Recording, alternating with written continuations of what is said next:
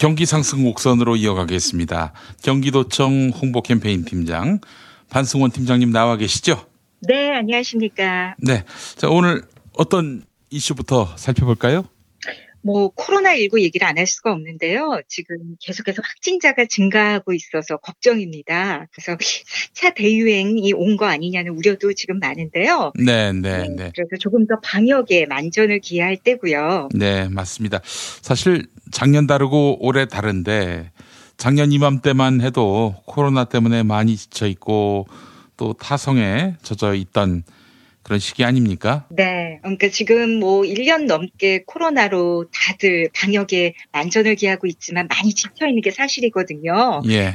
하지만 여기서 느슨해져서 그동안 우리가 열심히 지켜왔던 것들을 다 무너뜨릴 수는 없지 않습니까? 예, 예. 그래서 조금만 더 힘을 냈으면 하는 바람이고요. 예, 예. 아, 예전 같은 경우에는 조금 증상이 의심된다 싶으면 우선 집에서 한 하루 이틀 쉬어보라고 권고를 했었는데 네. 이제는 바로 의심이 증상이 나타나면 검사를 받는 걸 권고드립니다. 네. 그냥 뭐 감기겠지 이렇게 생각하지 말고 어 뭐든 조금이라도 증상이 있다고 판단되면은 검진을 받아라 이런 얘기죠. 그렇습니다.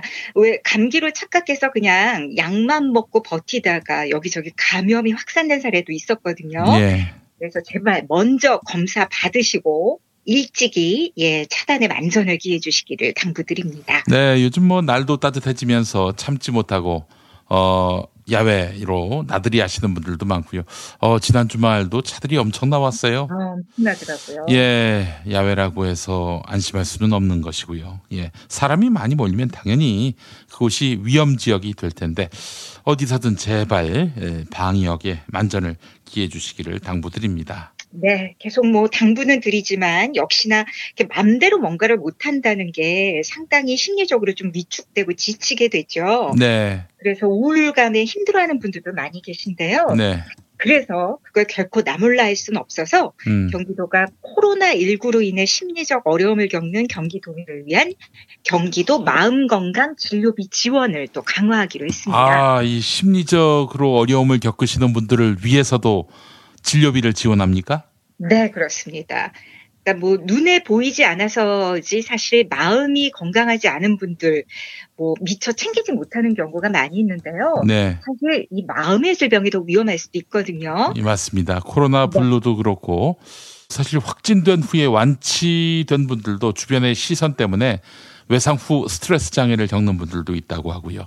이런 모든 분들을 위해서 누구나 이런 정신 건강에 어려움을 겪는 경기도민분들은 정신건강복지센터를 통해서 무료 상담이 가능한 거군요. 그렇습니다. 그러니까 또 정신건강의학과 치료까지 연계를 해서요. 진료비 지원도 해드리거든요. 네네네. 그러니까 진료비는 초기 진단비 연 최대 40만 원, 그리고 외래 진료비는 연 최대 36만 원, 청년 진료비는 또 만 19세에서 34세 대상으로 연 최대 36만 원이 지원이 됩니다. 네, 뭐 누구나 현대인들이라면은 이런 마음이 이, 아프게 돼 있는데 그걸 숨기며 사는 분들이 많이 있어요.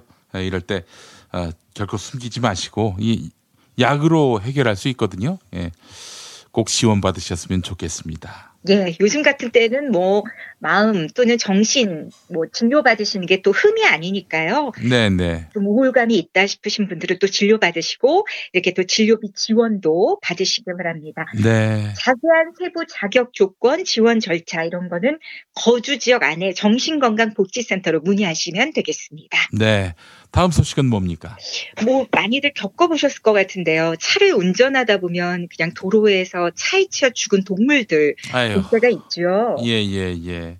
로드킬이라고 하는데 정말 너무 안타깝습니다. 특히 외환 위기 때 그런 경우를 많이 봤어요. 그러니까 뭐 더 이상 반려동물을 키울 수 없는데 그래서 그냥 거리에다가 내다 버리는 경우가 많이 있었어요 그때. 예. 그렇기도 하고요. 또 그리고 야생 동물들이 그냥 길을 지나다가 또 로드킬 당하는 경우도 있고요. 네. 그래서 이렇게 경기도가 동물을 사망에 이르게 하고 또 운전자 안전을 위협하는 야생동물 찻길 사고 일명 로드킬 저감 방안을 마련해서 이달부터 시행에 나섭니다. 아 그래요.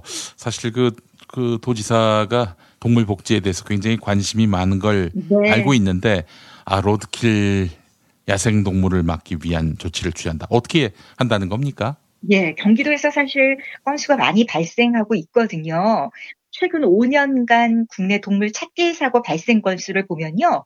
한 36%가 증가를 했습니다. 네네. 네. 국내 동물 찾기 사고 다발 지역 쉬운 곳 중 7곳이 경기도에 위치하고 있고요. 음, 그래요. 그럼 어떤 장치들을 설치한다는 겁니까? 그러니까 우선 운전자한테는 내비게이션 음성 그리고 도로 전광판 통해서 사전에 위험을 안내하거든요. 그리고 또 동물 찾기 사고 발생 현안 조사도 강화하고요. 그러니까 주요 내비게이션 업체하고 협력을 해서 차량이 동물 찾길 사고 다발 구간에 진입을 하면 사전 주의 음성 안내 서비스를 제공하는 겁니다. 아, 그래요. 사고 다발 구간 이런 데이터도 확보하고 있는 모양이죠? 네. 지난해 7월에 발표된 동물 찾길 사고 저감 대책, 그러니까 환경부와 국토부가 공동으로 마련한 저감 대책에 따르면요. 50개 구간이 선정이 됐거든요. 그래서 카카오 네비는 4월 1일부터 또 티맵은 하반기부터 서비스를 시작하게 됩니다. 음. 두 업체 모두 초기 한 달은 경기도 지역에 우선 안내 서비스를 제공하고요. 네. 그다음에는 기술 보완해서 시민 호응도도 고려해서 전국으로 또 확대할 예정입니다. 가만 보면 은 야생동물 차 사고가 많이 발생하는 때가 주로 봄, 가을인 것 같던데. 맞습니다. 그래서 동물 찾기 사고 집중 발생 기간이 한 4월에서 6월 그리고 10월에서 11월에는요. 한 2주간 도가 관리하는 전방 도로 전광판 36곳에 음. 야생동물 찾길 사고 운전자 주의문 이거를 이제 표출시키고요. 네. 그다음 향후 시군 관리 도로 전광판에도 주의문을 안내할 수 있도록 협조를 요청할 계획입니다. 예. 그리고 1년에 한 번 점검하던 시군 관리도로 야생동물 찾길 사고 발생 현안을요. 이제 분기별 1회씩 점검하고요. 또 환경부와 협조해서 시군 야생동물 찾길 사고 담당자 교육도 단기별로 실시를 합니다. 동물의 생명도 귀하지요. 우리 인간의 노력이 많이 필요한 것 같습니다. 네, 오늘 소식 여기까지 듣겠습니다. 고맙습니다. 네, 고맙습니다. 네피알 단축물 기념품 단체 선물 네피알 누구나 만족하지 032 519 4800 어묵한 이명박근혜 시절부터 맞서 싸운 팟캐스트를 묵묵히 후원해온 네피알. 이왕이면 우리 편 판촉물 회사 네피알로 전화주세요. 032-519-4800 검색창에 네피알 네피알 판촉물의 모든 것 안정적으로 정제된 유황과 제주도산 마유를 원료로 사용하는 디아페비노.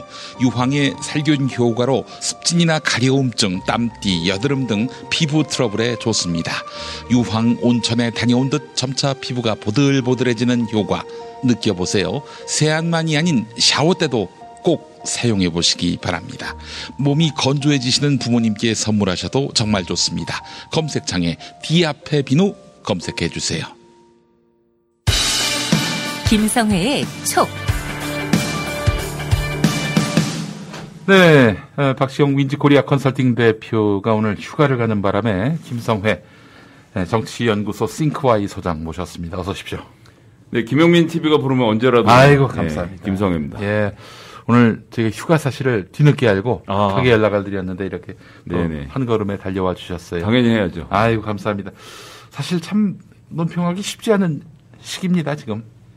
지금은 사실은 귀는 열고 입은 닫고 있어야 되는데요. 예. 예 먹고 살려고 말을 하니까 좀 위험합니다. 근데 또 우리 저, 저 시청자들께는 우리가 입을 열어야죠. 우리까지 침묵을 지키고 있으면은 얼마나 위축되시겠어요. 네, 그렇죠. 네. 네. 제가 위축되더라도 입을 열어보겠습니다. 네. 예. 오세훈 씨가 이제 시장이 되더니 본격적인 부동산 공세를 펼치고 있습니다. 용적률 규제 완화, 재건축 안전진단 기준 완화, 세금 감면, 와, 이거 뭐 집 가진 사람들 뭐 어? 아, 맞춤형 어 이런 대책을 세우고 있습니다.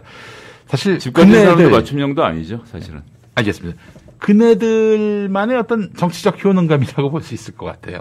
그냥 뭐 지르는 건데요. 음. 그 중에서 본인이 해결할 수 있는 과제가 하나도 없다는 것을 알면서도 하는 얘기겠죠. 아, 모르고 그래. 하는 얘기라고 생각하진 않고요. 음. 어쨌든 시장이 됐는데 음. 큰 소리는 한번 쳐봐야 될 거 아닙니까? 방역 대책도 그거 아닙니까? 지금 뭐 어떻게든 어? 영업 시장 영업 시간을 연장시켜 가지고 중소상공인 자영업자들한테 점수 얻겠다는 건데 이거는 중앙정부가 반대하면은 어?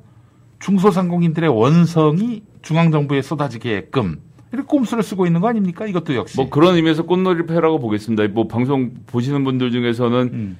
일부는 오세훈이 하자는 대로 방역해갖고 이 코로나가 광범위하게 퍼지면 국민의힘에게 정치적 책임이 돌아가지 않겠냐라고 하는데 음. 결국은 모든 책임 문재인 정부에 돌아가게 돼 있고요. 음. 문재인 정부로서 막을 수밖에 없는 상황인 겁니다. 네. 그러면 하지만 오세훈 시장이 얘기하는 그럼 자영업자는 다 죽으란 얘기냐는 맞는 말이거든요. 음. 그러면 오세훈의 허무맹랑한 신속 항원 키트를 노래방 앞에서 나눠주니 어째 이따 얘기하는 것을 그냥 보고 있을 게 아니라 그렇게 어렵고 어렵고 절박한 유흥업소, 음. 노래방 등 이 이런 업소에 대한 파격적인 지원. 그러니까 이건 이제 파격이라고 할 수도 없고요. 네.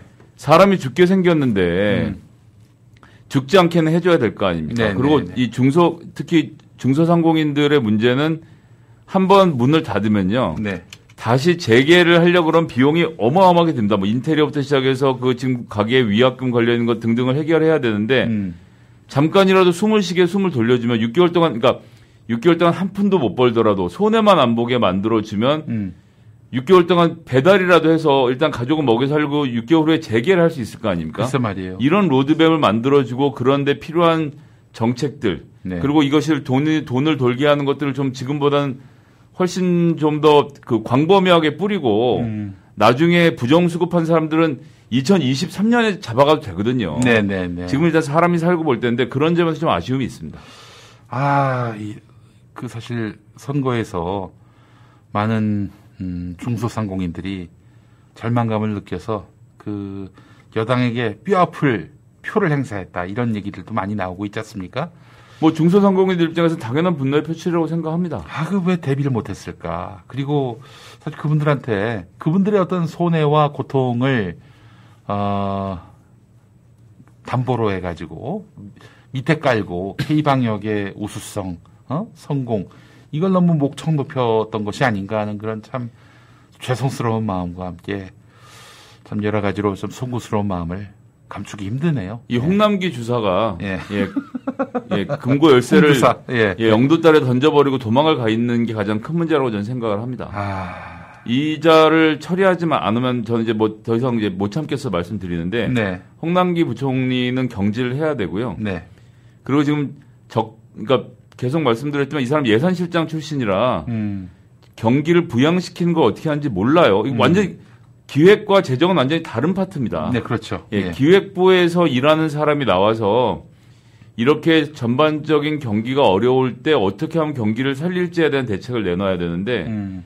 예, 금고에서 플러스 마이너스만 보고 있는 사람이 금고직을 맡고 있으니 음. 이 모양이 된 것이고 음. 전 이것에 대한 일차적 책임은 김상조 실장이 져야 되는데 네. 예, 본인 이제 재계약하는 과정에서 이법 바꾸기 이틀 남겨놓고 14%라는 이 무지몽매한 계약을 하고 그거 지금 뭐 몇 푼 깎겠다라고 또 얘기를 하고 있더라고요. 음. 지금 와서 깎는 게 무슨 사, 소용이 있으며 음.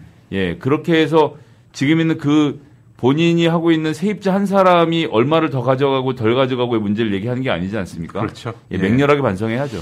아 오세훈이 그 정치적 그 이 수가 좀 늘었다는 생각이 드네요. 요즘 보면은. 어쨌든 국민의당과 협심해서 본인이 예. 할수 있는 정책과 국민의당이 해야 될 정책을 섞어서 공, 맹공을 펼쳐올 것인데요. 음.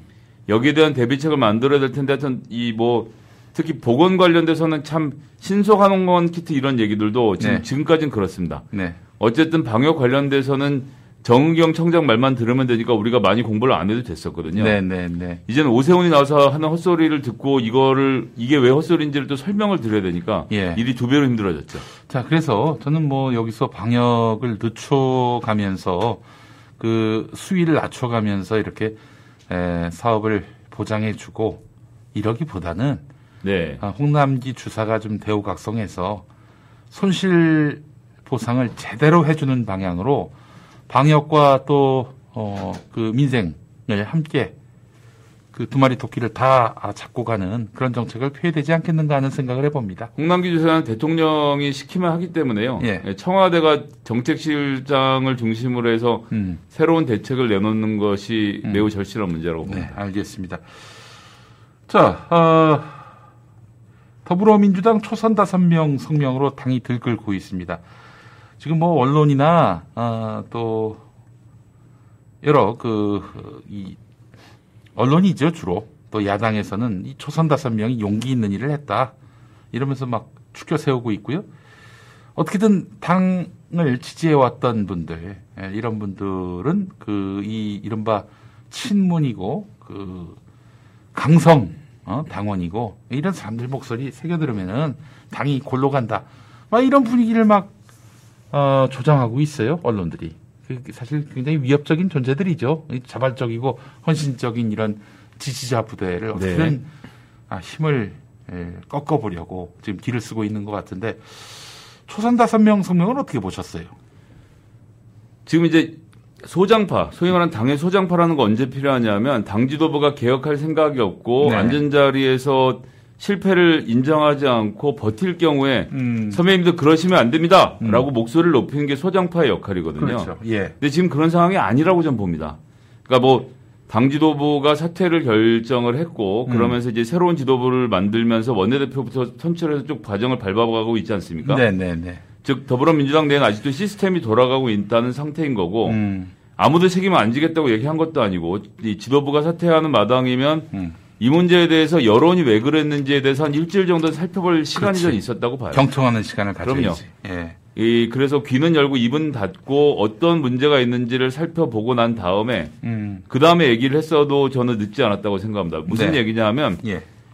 선거 결과가 나오면 국민들이 아팠겠습니까? 그 결과에? 음. 그 결과 아픈 건 민주당이거든요. 네. 그러니까 국민들 입장에선 속 시원한 선거였단 말이에요. 음. 민주당 내가 이번에 벌 주려는데 한번 세게 맞았지라고 이런 상태이잖아요. 네, 네, 네. 그럼 국민들의 마음은 이미 이- 일정 풀려 있는 상태란 말입니다. 예, 이게 예. 화가 대통령- 쌓여가는 게 아니라 해소가면 된 거잖아요. 대통령 지지율이 다시 오르고 있는 추이도 그것과 그렇죠. 무관하지 않아요. 예, 해소가 된 상태면 왜 맞았는지 우리 아군들은 어떻게 다퉜는지 전열을 정비하고 음. 그 안에서 패배의 원인을 먼저 분석한 다음에 네. 아 저희가 살펴보니 이러했습니다. 음. 죄송합니다 얘기를 했어야 되는데 네. 그럼 예를 들어서 이 서울하고 부산에 이 선거를 하게 된 것을 보면 전당원 투표를 통해서 80%가 넘는 당원들이 음. 선거에 참여하자고 해서 했잖아요. 네, 네, 네. 그때 그 초선 의원들은 국회의원 아니었습니까? 음. 자기들 다 참여한 일이거든요. 네, 네. 그랬다라고 하면 그때 얘기를 하든가 예. 아니면 지금에서 그게 잘못이 됐다라고 하면 내 잘못이라고 해야지. 음. 왜 거기선 3인칭을 씁니까? 음. 당이 그렇게 결정을 하는데 뭐 어쩌고저쩌고 이런 식으로 네. 예, 내가 뭘 잘못했는지 일단 파악하고 자기 잘못한 이유 쓰고 음. 그 다음에 내가 이런 얘기 들었다고만 쓰면 되는데 남 얘기를 자꾸 하는 것은 좋지 않다고 생각하고요. 음. 민주당이 지금 그런 위기의 상황이 아닙니다. 음. 그러니까 소장파가 나서서 아무도 할 말을 하지 않는 분위기에서 큰 소리를 치는 거라면 저는 뭐 언제나 환영인데 네. 그 내부적인 토론의 길이 열려 있는 상태에서 음. 발언이 좀 경솔했다라고 생각하고요. 네. 그냥 결국은 이제 보수 언론들이 어 아, 얼마나 그들 입맛에 맞는 쉽게 발언을. 했어요. 예. 그리고 이제 뭐 내용을 들여다보면 딱히 또 네. 그 굉장히 또 이 소위 말하는 보수 언론의 마음에 드는 얘기를 한 것도 아닌데 음. 뽑아쓰기가 좋- 좋은 문장들이 그렇지. 많았던 거 아닙니까? 아, 이게 말이죠. 그 소장파가 노장파들한테 어? 너희들 똑바로 해라. 어? 우리 젊은 사람들이 도저히 견딜 수가 없다. 이런 차원이 아니라 뭐 지금 뭐 소문처럼 나돌듯이 누가 뭐 중진이 배후에서 야 너희들이 이런 성명을 발표해야 되지 않겠니? 이런 식으로 해서 나섰다면은 이건 진짜 아주 골 때리는 상황 아, 아닙니까? 저는 예, 중진이 배우에 있었다라고는 생각하지 않습니다. 그러니까 이 아 저도 그런 생각을 예, 갖고 싶지 아니, 않아요. 이- 이 예. 기본적으로 그런 생각을 이제 자꾸 퍼뜨리는 건 음. 어, 사람이 스무 살부터는 다 자기 머리로 생각을 아이, 하거든요. 그럼요. 근데 예. 굳이 정치인들에게 뭐 뒤에 누가 있다라는 식의 음모론이 씹기는 좋기 때문에 많이 퍼지지만 예, 사실은 정치의 문제를 해결하는 데 있어서는 아무런 효과가 없기 때문에 지금 무슨 이 초선 의원들 어쨌든지 저쨌든지는 알수 없지만 예, 그런 누가 시켜서 저렇게 했냐로 접근하면 문제가 절대 해결 안 됩니다. 근데 이제 그런 생각이 드는 이유가 전에는 한마디도 안 하다가 물론 이제 대패를 계기로 그런 발언을 할 수는 있는데 주요 고비 고비마다 지나가듯 한마디라도 했었어야 하는 건데 어 이런 사람들이 이런 생각을 갖고 있어? 라고 처음 접하다 보니까 놀랄 노자가 되는 거죠. 아, 예. 근데 그 제가 그 초선 다섯 명을 개인적으로 다 잘 아는 사이인데 음. 다섯 명이 서로 안 친해요. 아, 그래요? 예. 누가 누가 누구랑 같은 편 먹어서 야, 뭐 이렇게 얘기한다면 같이 하자라고 해서 도와줄 사람들이 서로 아니에요. 그래서 제가 봤을 때는 그럴수록 그러니까 더욱 누가 조합을 시켜준 건 아닌가 하는 아, 그런 생각도 예. 들고 그러면 반드시 말이 새 나옵니다. 그래요. 난안 하려고 그랬는데 제가 누구 명령 듣고 해서 한 거다라는 말이 새 나올 건데 예, 그렇게 네, 보기는 그 어려울 것 이상. 얘기는 안 예, 하겠습니다. 뭔가 뭔가 계보가 형성되어 있는 사람들이 그렇게 했다면 모르겠는데 저긴 계보가 한 계보가 아니에요. 알아요. 언제라도 서로 배신할 수 있는 사이기 음. 때문에 뭐 그렇게 움직였을 거라고 못볼 것 같습니다. 그 계보를 보자면은 A 씨의 계보기도 하고 B 씨의 계보기도 하고 최소 두 개의 계파가 아니 뭐 예, 사람마다 예. 다, 다르기 때문에 예, 지금 거기서 그러니까 이 방송 들으신 분들 나이 마흔에 누가 시킨다고 그렇게 하고 그럽니까? 네. 안 그러거든요. 국회의원도 마찬가지입니다. 예, 무리라고 봅니다. 그래 저는 저하고 좀 생각이 다르시네. 네. 예, 뭐 다를 수 있지. 뭐 알겠습니다. 아니 이철희 씨가 지금 저 어?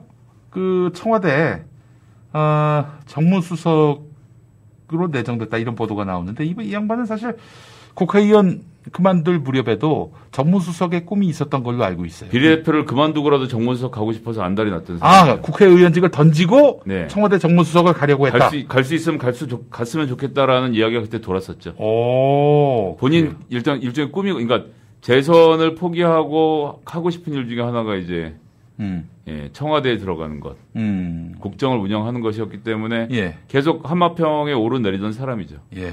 그러면 좀그 평소 발언을 좀 잘, 어? 어, 관리하든가. 아니, 그 그만두고 나서 방송 여러 군데 나가서 검찰 개혁 비웃고, 뭐, 추윤 갈등 운운하면서, 어, 그런 식으로, 어, 문재인 정부의 위기 상황에 대해서 강 건너 불구경 하듯이 하고, 아, 물론 이제 방송을 하다 보면은 또 저쪽 편 이야기도 듣고 또 우리 편 얘기도 듣고 그래야 네네. 되는데 뭐 그때는 또 한참 또 중립적인 태도를 취하더니 예? 아, 이게 참 어, 그 저는 이런 이철희 씨가 지금이 예, 임기 종반기에 어? 이렇게 대통령의 정무수석 역할을 한다. 정, 정치적 브레인 역할을 하러 들어간다. 좀 납득이 안 돼요, 사실은. 일단 정무수석 본인이 사의를 표명한 것은 뭐 지금 최, 최근이 아니고 한참 된 일이고요. 음, 예, 그만두고 싶어 하시던 차였는데 이번 에 어쨌거나 쇄신하는 의미에서 교체를 하는 걸로 보고 있고요. 음, 그리고 이철희 씨가 정무수석으로 뭐 내정됐다라는 소문이 돌고 이제 보도로 도는 것이지 뭐 확정된 상태가 아니라서 뭐다 그렇게 보도하고 있으니까 예.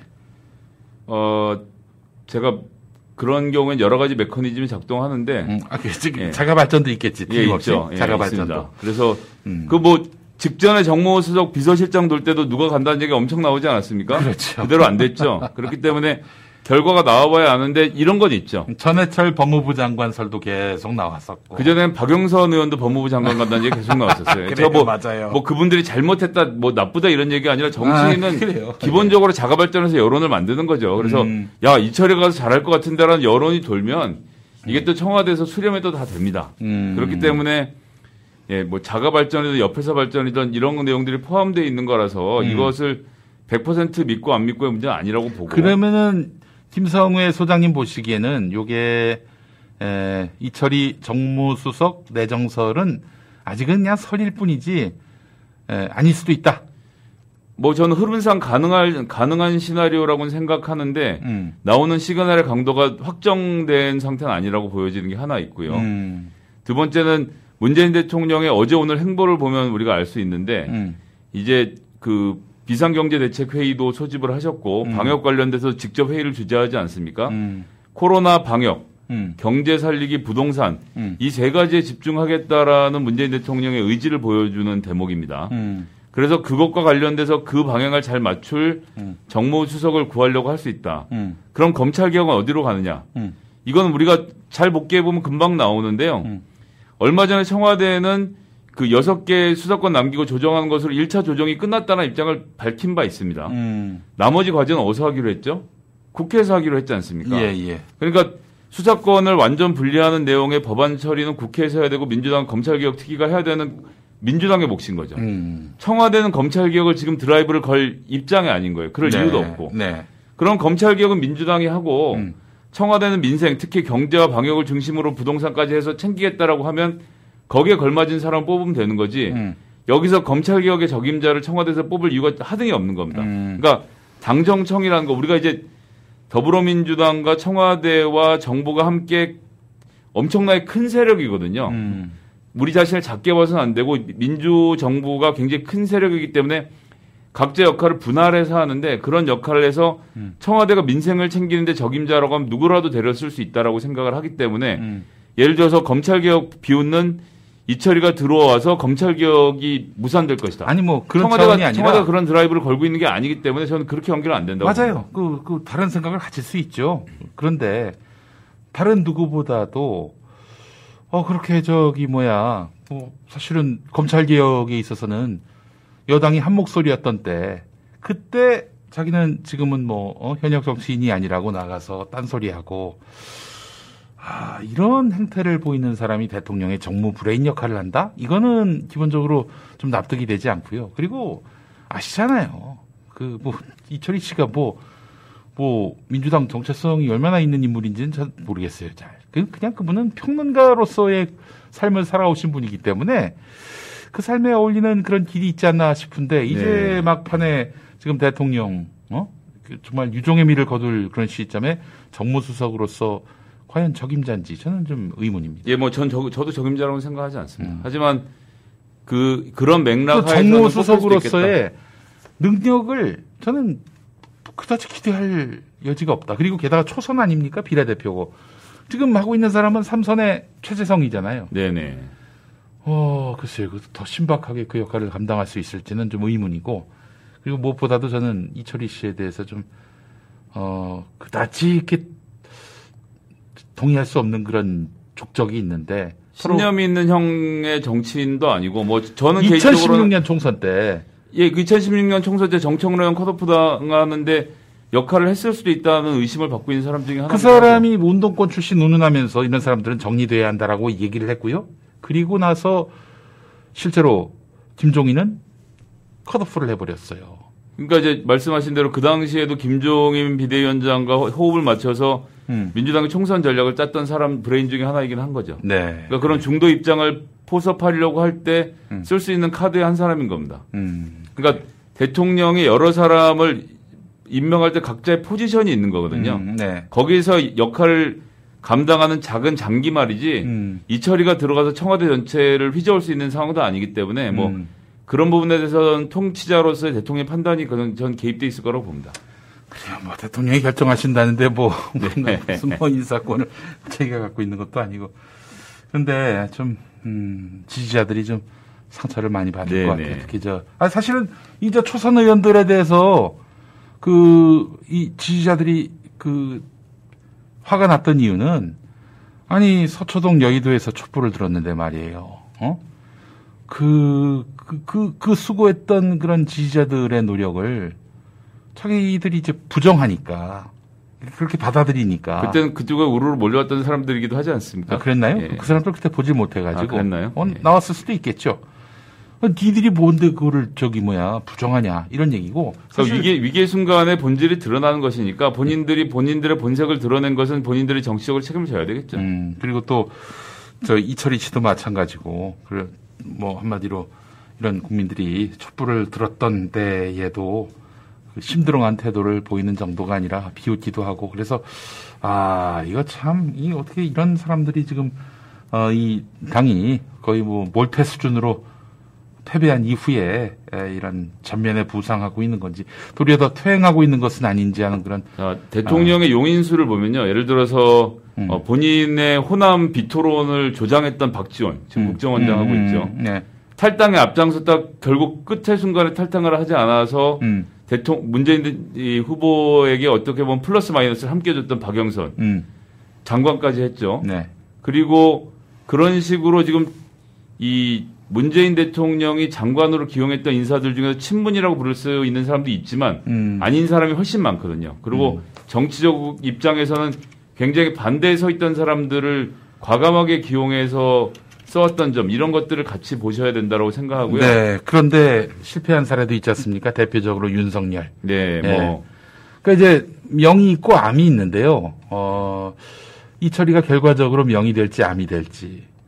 우리 박지원 국정원장 같은 경우에는 묵묵히 조용히 예? 전혀 자기 존재감 드러내지 않고 일하시잖아요. 저는 네. 명이라고 봅니다. 그런데 이철희 씨가 자기 역량과 분수에 맞는 그 역할을 에, 맡고 있는 거라고 볼수 예, 있을지 어떤 싶기도 하고. 대통령은 예. 본인 말 잘 듣는 사람만 쓰는 사람은 아니라는 점 우리가 같이 좀 봐야 될 것 같습니다.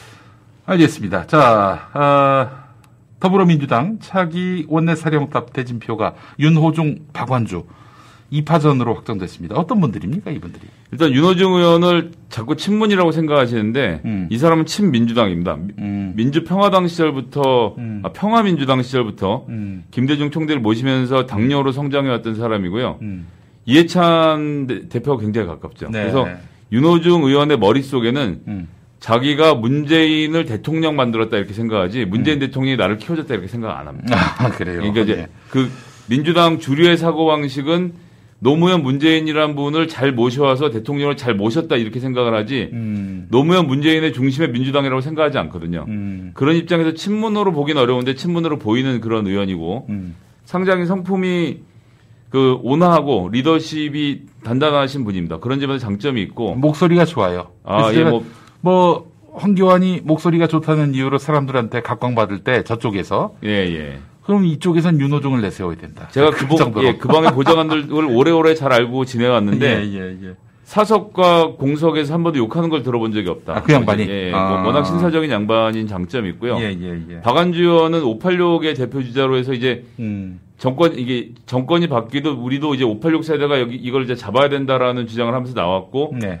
굉장히 성실하고 명민한 분입니다. 음. 예, 강직한 스타일의 정치인이라서 음. 둘이 붙으면 현재로서는 윤호중 의원의 당선 가능성이 높긴 한데요. 음. 반면에 이제 문제는 뭐냐면 법사위원장을 맡으면서 이분이 음. 원래 검찰 개혁에 대해서 굳은 의지가 있었던 분이 아니고 네. 법사위원장을 맡아서 검찰들의 행태를 쭉 보면서 음. 그리고 검찰 개혁의 여러 가지 의견들이 오고 가는 걸 보면서 이분이 감화가 되고 동화가 됐어요. 음. 검찰 개혁 꼭 필요하구나라고 해서 지금 검찰 개혁의 전도사가 돼 있는 사람 네. 입장입니다. 그런데 음. 이번 이 보궐선거의 패배가 검찰 개혁을 너무 하다가 그렇게 됐다라고 생각하는 쪽의 입장에서 보면 음. 그런 상태에서 아무런 반성도 하지 않고 문재인 친문이자 음. 검찰 개혁주의자인 윤호중이 한 게 말이 되겠느냐라는 음. 보수 쪽에서 반대 여론이 있을 건데 이 여론을 어떻게 윤호중 의원이 극복할 것인지가 하나의 관전 포인트가 음. 될 거라고 생각을 하고요. 박완주 의원도 굉장히 선명성 있고 또 어, 무엇보다 또 어, 맏형답게 리더십도 있고요. 이게 3파전이면 네. 이, 이 결승을 하지 않습니까? 음. 그러면 3등을 한 완충 후보 지금 원래는 3등 후보가 있었죠. 네. 아, 3등이 아니라 일단 한 분이 더 계셨는데 음. 그렇게 된 상태면 결승에서 윤호중 대 다른 사람을 붙으면 그거는 호각세를 나타냈을 텐데 네. 지금 1대1 승부라서 예, 박원주 의원 측이 음. 요 윤호중 의원의 현재의 포인트 네. 즉 민주당이 보궐선거 결과에 반성하는 게 없다라는 음. 여론 때문에 윤호중이 위축되는 지점을 어떻게 잘 공략할지가 네. 하나의 관전 포인트가 될 것 같습니다. 알겠습니다. 제가 우리 김성회 소장님에 대해서 거의 뭐 도사로 이제 앞으로 불러야 되지 않겠는가 생각했던 어, 부분이 뭐냐면 아, 네. 금태섭이 오늘 윤석열 같은 분도 정치할 수 있는 틀을 만들어야겠다. 제3지대 네. 신당 창당을 구상을 밝히면서 제3지대 신당 창당 구상을 밝히면서 아이고, 진중권도 지지하는 정당을 만들겠다. 이렇게 얘기했습니다. 아이고, 그, 야, 이거, 예. 이거, 이런 예측은 우리 김성회 소장이 최초이자 유일하지 않습니까? 아, 이거 금태섭 의원이 김영민 TV의 청자인 모양이군요 금태섭 의원이 안녕, 파이팅. 예. 듣고 하는 얘기인가요? 아, 깜짝 놀랐네요. 글쎄요. 예. 아니, 예측이 아주 적중합니다. 거의 정확해요. 제가 했던 얘기대로 되지 않습니까? 언급한 말이에요. 사람들이 다 서울대 나왔죠? 그렇죠. 예. 격조 있는 정당 만들겠다. 격조 있는 정당. 엘레강스하고 이 브루즈와틱하면서 음. 모던하면서 뭔가 좀 음. 이런 정당을 만들고 싶은 아방가르드한. 그렇죠. 예. 이 난닝구 입고 돌아다니는 사람 없는 네. 어떤 좀 청렴하고 깨끗한 엘리트 정당을 만들고 싶다. 이런 욕망이 불타오르는 건데 예, 예, 예. 그 집에 장모님은 농지 사갖고 자꾸 투기하고 다니시는데 그런 분들이 사실 이런 격엔 잘 안 어울리거든요. 말이에요. 예. 그런데 아 생각해보면 또 금태섭 의원도 이 효성 부동산. 투자에는 또 네. 어, 남다른 맞아요. 재주가 있으신 분이죠. 아, 그런 거는 자기들의 문제점에 대해서는 어, 전혀 개의치 않습니다. 뭐라고 지적을 하든 밖에서. 이게 네. 이제 기본적으로는 정치를 한다 이런 게 아니고 나같이 잘난 사람들이 있는데 나 같은 엘리트들을 하는 말을 니들이 들어야지라는 것에서 출발하니까 네. 나 서울대법대 나온 나란 엘리트 옆에 윤석열이라는 엘리트 그리고 또 글잘 쓰는 진중권이라는 엘리트 음. 이런 엘리트들을 모아놓으면 니들이 나를 지지하지 않고 못 베길 걸? 훗 음. 하는 이런 이런 느낌인 거죠 약간. 아, 그래요. 근데 윤석열이 지금 어 저는 경고방동하지 않을 거라고 봅니다. 음. 가만히 있으면 점수가 올라가는데요. 네. 움직임 점수가 깎이거든요. 네. 언제 점수가 안 깎이게 움직이느냐도 하나의 포인트인데 음. 제가 지난 총선 치르는 것을 보면서는 상당히 정제되고 훈련된 그 서포터즈들이 붙어서 음. 잘 관리해 왔다고 생각합니다. 음. 지난 이 보궐선거는 아 총선이 아니라 보궐선거죠. 음. 지난 보궐선거는 윤석열이 아주 잘 치렀습니다. 음. 일단 LH 사태 뭐 이렇게 되면서 적절한 타이밍에서 음. 사퇴를 하고 나와서 저는 사실 보궐선, 보궐선거에서 박영선과 오세훈이 붙어 있다가 떨어지게 된 결정적인 계기가 음. LH라기보다는 윤석열의 사퇴라고 보거든요. 어. 즉, 야권이 다음번 대선에서 이길 수 있는 가능성을 만들어낸 사건을 만들어 놓아서 네. 야권이 결집할 수 있는 계기를 만들어 줬다는 점에서 음. 윤석열의 사퇴가 의미가 있었다고 생각하는데 적절한 음. 시점에 사퇴 하루 이틀 간격으로 언론사마다 돌아가면서 메시지 그렇지. 그리고 하지만 천박하게 나가서 안철수의 손을 잡는다든지 오세훈의 손을 잡는 등의 행동은 하지 않고 음. 뭐 사회 언론이 뭐 이런 사람 찾아내면서 뉴스를 적절하게 만들어내고 네. 그 와중에 윤여준과 김종인이 음. 힘을 합쳐서 우리가 너의 멘토가 되어줄게라고 했는데 거절하는 이벤트까지 네. 예 이렇게 일련의 과정들이 내가 알아서 잘할 거야라는 것을 잘 포장해 오고 있어서 음. 전그 제가 생각했던 것보다는 훨씬 위협 위협적으로 제3 세력을 성장하고 있다고 보는데 네. 이게 금태섭도 구해, 안철수도 구해, 김종인도 구해, 음. 국민의힘도 구해하는 입장에서는 예 그림이 되게 이상해지고 있는 거죠. 네. 여기서 이제 윤석열 어떤 선택을 하게 될지를 앞으로 좀 봐야 되겠지만 기본적인 엘리트주의자들의 망상이라고 생각합니다. 네. 엘리트주의자들이 지금껏 시민들의 지지를 받고 그렇게 해서 집권한 적은 없었습니다. 지역. 정치를 모르고 조직을 모르는 사람들은 선거를 할 수 없죠. 아니거든요. 결과적으로 전에도 말씀하셨지만 시장 돌아다니면서 막 그렇게 뭐 먹여줄 때 먹고 이런 걸 해본 적이 없는 사람들입니다. 국회의원 예를 들어서 정청래 의원이 이번에 그 음. 코로나 때문에 자가격리가 되지 않았습니까? 네. 그 양반 집에서 그 마포홀에 있는 5,200명의 권리당원들에게 예. 다 전화했어요. 어, 예, 5,200명을 다 통화를 했습니다. 진짜 예. 대단한 그러니까 양반이야 진짜. 아니 그- 근데 정청래만 대단한 게 아니라 대부분 다 그렇게 해요. 아 그래요? 민병도 의원 지금은 뭐 국회의원이 아닙니다만 이분은 상가를요 음. 한 달에 한 번씩 상인을 그러니까 그 상인이 한 달에 한 번씩 이 사람 얼굴을 봤어요. 음. 그러니까 그 넓은 동네를 어떻게든 돌아서 한 달에 한 번씩은 모든 상가들을 방문할 정도로 바쁜 일정으로 돌아다녔던 사람입니다. 그런 식의 지역 정치와 지역의 민심을 아는 사람들을 폄훼하는 엘리트 정치는 예, 예, 우리나라 이렇게 정당이 만만, 그러니까 국민의 힘이든 음. 민주당이든 그렇게 만만하지 않습니다. 아이고. 엘리트가 그렇게 쉽게 할 수 있을 것 같으면 벌써 이해창이 대통령이 됐겠죠. 그렇죠. 그냥 키보드로 막 그냥 지 꼴리는 얘기 쓰면은 어, 집권이 될 줄 아는 인간들이 한번 좀 경험해 봐야 됩니다. 인식이란 말이 여기 딱 적합해요. 역사상 음. 서울대 출신의 대통령이 김영삼 하나라는 것이 보여주는 아이러니가 있죠. 언젠간 서울대 대통령 한 번 하겠지만, 네. 예, 지잘난 것 가지고는 음. 대통령 못 한다는 것을 보여주는 전 좋은 에피소드라고 생각합니다. 네, 알겠습니다. 자, 김성회 정치연구소 싱크와이 소장님 말씀 잘 들었습니다. 네, 감사합니다. 야야야 잘 들어봐 내가 오늘 버스를 탔는데 말이야 내 앞에 한 명 학생입니다. 두 명 학생입니다. 드디어 내가 딱 찍는데 글쎄 거북입니까? 어이가 없네 뻐근한 거북목, 구부정한 어깨, 뒤틀린 골반까지 바디로직 탱크탑과 타이즈로 자세 바로 잡으세요. 남녀노소 누구에게나 좋은 바디로직. 지금 소중한 분께 바른 자세를 선물하세요. 바디로직. 진시황의 불로 초라던 산삼 그리고 재벌들만 먹던 산삼이 우리 곁에 왔습니다. 면역 관리의 새로운 해법 이제 산삼을 홍삼 값에 만나시기 바랍니다. 농약 한 방울, 비료 한 톨 없이 백두대간 고산지대에서 자연이 키운 7년근 산양산삼 추출액 99%, 첨가물 제로의 산삼진 99를 하루 단돈 6천원 커피값으로 만나보실 수 있습니다. 검색창에 산삼진 99로 검색하시거나 1688-3323으로 문의해 주시기 바랍니다.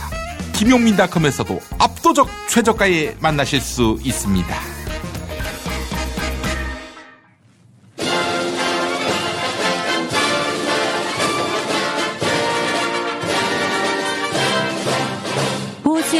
묻다. 김종알 그리고 안뜰수. 보수의 길을 묻는 시간입니다. 김종알 전 위원장님 어서 오십시오. 그 안녕하세요. 이번 4.7 선거 승리의 주역은 바로 국민의 힘이라고 봐요. 그런데 야권 전체 승리였다. 이런 건방진 주장이 나왔을 적에 그건 내가 아주 불쾌했다고 봐요. 야, 뒤수야. 야! 이 새끼 어딜 보고 있어? 야, 뭐, 뭐라고? 야권 전체 승리? 역사를 왜곡해 이 새끼야. 영감님, 국민의 당 아니 저 없었으면 이런 승리가 가능했다고 보십니까? 뭐, 뭐 뭐야? 야, 니네가 무슨 실체가 있냐? 어? 비례대표 국회의원 세 명 말고 뭐가 있어? 영감님 세 사람뿐이라니요. 그러면은 배지를 안 달고 있는 저는 투명 인간입니까? 아니지. 까만 인간이지. 까만 인간. 어? 겉과 속이 다른 정도가 아니라 겉과 속이 똑같이 시커먼 인간. 가만히 있자. 지금 말씀하시는 분 누구세요? 어? 너무 시커매가지고 누군지 못 알아보겠어. 하, 그래요. 그러면은 오늘 국회의원도 아닌 국민의당 최고위원의 코멘트 하나 그대로 인용해 드리지요. 귀 쫑긋 세우시기 바랍니다.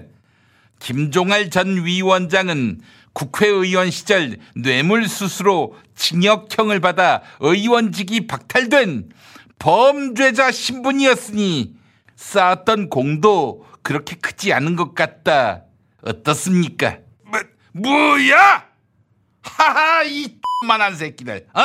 야, 내가 깜빵 갔을 때 사식이나 넣어주고 그런 소리 하는 거야? 카이 새끼들. 어? 역시 내가 건방지다고 했을 적에는 그 말이 틀린 법이 없다니까. 가만히 있자. 아이고 이렇게 두 분의 관계가 악화돼서야 두 당이 약속대로 합당할 수 있을까요? 헛동 뭐야? 이 새 놈들. 아니 뒤수까지 해서 내 놈들. 당근 마켓에 내놔라. 어? 어디 쓸모가 있어야지. 어? 무슨 씨발 세석 있다고 이 새끼들 데리고 와봐야 무슨 어? 과반 의석 차지하는 것도 아니고 저희한테 건방지다고 하신 영감님 영감님은요 싸가지가 없습니다 아! 그 바이러스 퇴치하려다가 바이러스가 된 뛸수야 쪼까 이 새끼야 네. 동작 그만 하 이거 내가 검찰총장직을 그만두니까 이 나라가 온통 혼돈의 도가니라니까 네 엉덩이 총장 윤발열입니다 아니 지난 4.7 선거로 사실상의 차기 대통령이 된 윤발열입니다. 네. 아, 안녕하십니까. 저 나견입니다. 어, 윤발열 씨, 요즘 집안에서 독학한다며 안보와 경제 혼자서 공부한다고 이야기 들었어. 네. 학이시 학습지 불역열호라. 배우고 익히니 얼마나 기쁜가. 네. 배우는 즐거움은 my precious다. 저 죄송한데요. 학이 시 학습지가 아니라 학이 시습지인데. 아! 아, 이 새끼. 야! 통훈이는 다 알아들어, 이 새끼야. 윤발열 씨, 경제와 안보가 자율학습한다고 익혀지겠나? 경제와 안보는 실물 경험이 있어야지. 남을 털기나 하던 인간 백정진만으로 경제와 안보를 총괄하는 대통령이 될 수 있을까? 나참 그, 응? 아니 그래 그렇게 경제를 잘 안다는 분이 어? 선별 지급했다가 선거에서 개 털리십니까? 나 참 본인이나 잘하고 그런 소리 하세요. 네. 아 윤발열 씨 이번 선거 패배는 당신 탓이라고. 당신이 진작에 LH 수사를 안 하다가 즉 선거 전에 이 사태가 터진 거 아니야. 네? 뭐요? 나참 그. 아니 그럼 수사할 수 있도록 고소나 고발을 하시던가 아무것도 안 하고 왜 그걸 나한테 탓하십니까? 어? LH 사건 없었으면 어쩌실 뻔했었어요? 어? 선거 패배의 책임을 떠넘길 사람이 없을 거 아닙니까? 어? LH가 얼마나 고맙습니까? 어, LH가 책임을 떠넘길 주체다. 아니야, 아니야, 정말 아니야. 또 있거든. 네? 누구요? 음, 조국. 조국 때문에 이 선거에서 진 거 아니겠어. 나는 조국한테 아무런 빚을 지지 않았다고. 그 초선 의원들 말씀이십니까? 어? 헛소리 오영재, 어? 그들하고 생각이 같으시네요. 어쩌면 이렇게 우연찮게도 똑같을까? 음, 어, 나는 늘 초선 의원들처럼 초심으로 정치하지. 초심으로. 초심으로, 어? 초선 의원처럼. 그러니까 그 당은 다 애송이야. 아, 아, 아, 아, 아, 아. 윤발열 씨! 조용히 하라고. 지금 당신 잘 나가는 것 같지? 한순간이야. 무너지는 것은 한순간이야. 날 보라고. 아이 새끼들 만나기만 하면서 그만해! 그나저나 고물차 그거 왜 불러? 국민의힘에서 당신을 다시 비대위원장으로 추대하자는 얘기가 나왔다면서 아, 나이 팔순에 앵콜 요청을 받은 사람은 아마 당신뿐일 거야 안 그래? 거육박이. 왜 남의 나이 얘기를 하는 거야? 그만하라고! 아니야 칭찬이야 칭찬 어? 인생은 팔순부터지 근데 말이야 우리 태민이 오빠는 여든 한 살 당신 나이에 돌아가셨다고 고물차 조심해 당신도 한 방에 갈 수 있다고 그래? 야, 근데 말이야, 욕박이. 내가 죽을 시간이 과연 있을까? 어? 여기 저기서 만나달라. 또 계속 맡아달라. 그이 연락 받느라고 죽을 시간이 없어. 어? 죽고자 하는데 스케줄이 잘 나지 않는다고 파이어. 어? 그래서 요즘 내 걱정이 뭔지 알아? 어? 혹시 더불어민주당에서도 어? 다시 와달라고 요청할까봐. 어? 이거 어떻게 부딪히지? 응? 아, 그게 걱정이라고 파이어. 뭐라고? 고물차 지금 무슨 소리야? 어, 개소리. 아, 아니지, 아니지. 뭔 개소리야. 아, 아, 저, 말년에 나처럼 러브콜을 많이 받는 사람이 과연 또 있을까? 욕박이. 응? 내공이 있는 삶.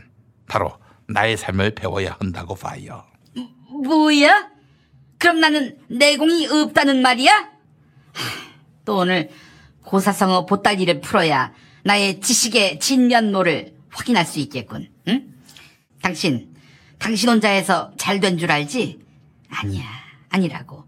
다 주변에 돕는 사람들 덕이라고. 어? 주변 스태프하고 손발이 맞아야 뭐든 할 수 있는 거라고. 어? 수레의 보와 바퀴가 서로 의지한다는 뜻의 고사성어. 응? 서로 도와서 의지하는 깊은 관계를 이루는 말. 그게 뭔지 알아? 보지상이야, 보지상이. 저, 죄송한데요. 저 보지상이가 아니라 보거상입니다. 아, 이 거와 지를 헷갈리셨네. 이 손으로 쓰면 모르지. 거하고 지가. 보지상이가 아니라 보거상의. 아! 순식이는 다 알아들어, 이 뚱돼지야! 그것도 뭐야? 뭐라고? 보지상이? 혹시 그 자지상이는 없냐? 문제 드리겠습니다. 요즘 한국 신문지가 포장도 안 뜯긴 채 동남아에 수출되고 있습니다. 많이 찍어낸 신문을 마치 독자들에게 유료로 배달한 신문인 양 신문사들이 정부와 기업을 속여온 것이죠. 자, 현지에서는 한국 신문, 아니, 한국 신문지를 선호합니다. 왜냐하면요, 그 이유 중에 하나가 요즘 신문들이 이 기름을 잉크로 사용하거든요. 자, 신문에 쓰이는 식물성 잉크 무엇일까요? 사회자 정답. 네, 안티우스 대표님 정답 아십니까? 당연하지. 내가 오일 전문가 아니야. 그 맞아. 듀스는 오일 전문가라고. 어? 그 성인 영화와 포르노 영화 중에서 어? 오일 바르는 장면. 그 장면이 있는 영화만 본다고. 우리 듀스가. 영감님, 제가 언제요? 무슨 소리 하시는 겁니까? 어, 개소리. 저 정답 말씀 안 하십니까? 알았어, 보채지 좀 마. 조선일보에서 1990년대 처음 이 기름으로 신문 인쇄를 했지. 조선일보에 기름하면 이 기름 아니겠어? 정답, 개기름. 왜 그 목에 개기름 깔고 정치인한테 전화하는 조선일보 기자 있었잖아. 개기름 기자. 지, 지금 무슨 소리 하시는 겁니까? 어, 개소리. 어떤 거야? 정답 가자. 네, 김종할 위원장님. 정답 아십니까? 야, 내 모르는 게 어딨니?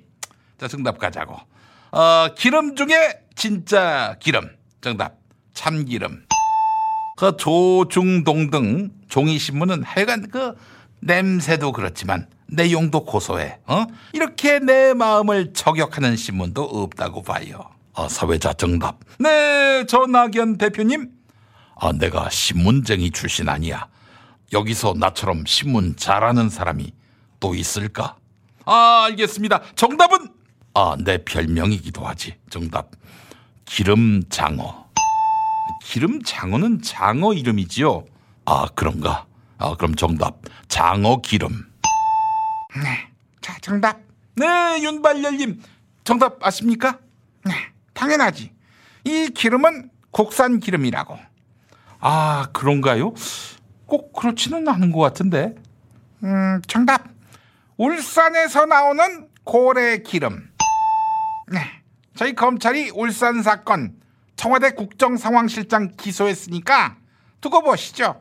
누가 웃고 누가 우는지. 야 윤발열 아무리 정권 터는 수사가 재밌어도 그렇지 그 수사 때문에 억울한 누명 쓴 사람도 있었잖아 임종석 조국 등 어? 그리고 무혐의 발표를 선거 끝나고 했네 하, 아니 속보 이게 뭐하는 짓이야 아, 육박근혜님이 남 보고 똑바로 살라고 하셨습니다. 이거 정말 진귀한 풍경 아닙니까? 오래 살고 볼 일입니다. 새끼가 진짜 네. 그러면은 지도자가 속 보이지 않게 일하려면 어떻게 해야 합니까? 음잘 네, 잘 어떻게 해요? 음, 충분히 아니 충분히 어떻게 해요? 골고루 아니 골고루 어떻게 해요? 음 엄중하게 아, 윤발열 씨. 엄중하게 했다가는 내 꼬라지가 된다고. 네, 육박근혜님 정답이 아직 안 나왔습니다. 아 정답 풀어야 할 시간이 돌아왔군 그래 이거 저 정답은 에너지원이기도 하잖아 어, 그렇긴 하죠. 기름이니까요. 정답은? 음, 에너지원이니까, 음, 산소가스, 이산화가스, 피후가스, 돈가스. 그럼 독가스. 저기, 육박근혜님. 아, 가스가 아니고 식물성 기름입니다. 식물성 기름.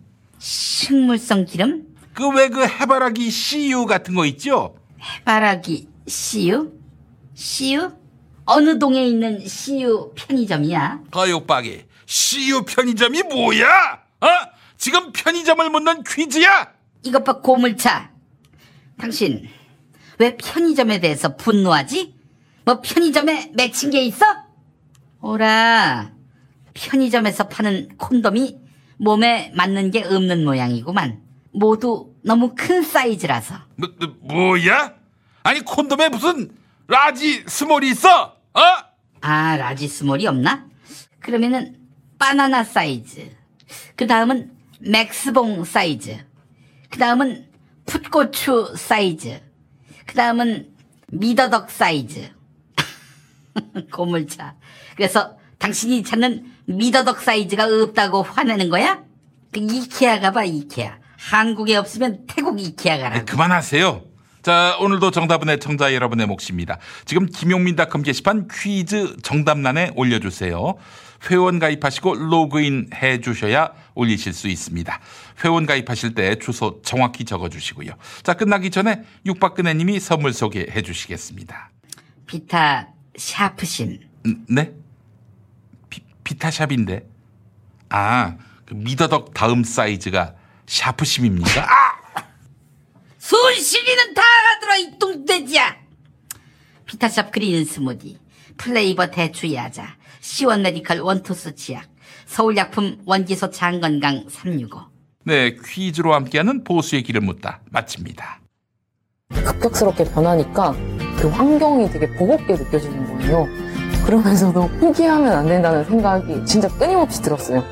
그러면 씻으면서 제가 입 밖으로 육성으로 내뱉었거든요. 나는 강해져야 된다. 나는 강해져야 해. 여기서 약해지면 안 돼. 만 18세가 되면 보육원을 나와 자립 정착금 500만 원으로 자립해야 합니다. 이렇게 보호가 종료되는 아이들은 한 해 약 2,500명. 이들은 어떻게 살아가고 있을까요? 18 어른의 건강한 자립을 위해 함께 해주세요. 아름다운 재단 18 어른 캠페인.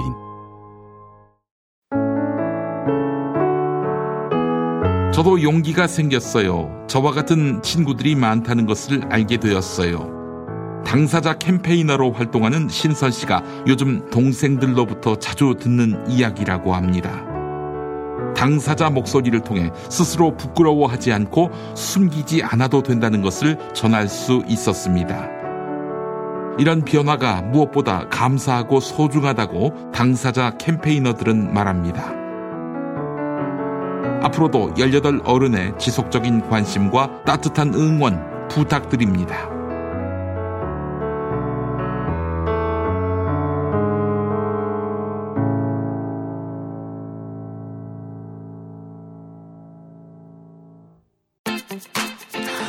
지희야, 너 왜 남자 로션을 써? 아, 이거 남자친구 건데 써보니까 너무 좋아서. 뭐가 좋은데? 부활초라는 신비한 식물에 멀티비타민, bifida, Lactobacillus, 히알루론산, witch hazel 등등 아낌없이 넣은 남자 올인원 로션이거든.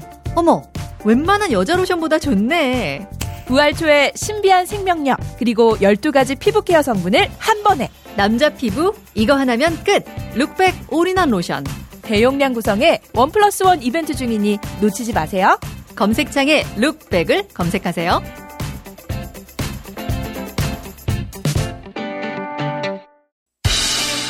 박진영의 촉. 정치평론가 박진영 형 어서 오세요. 예, 요즘 강성으로 지금 예.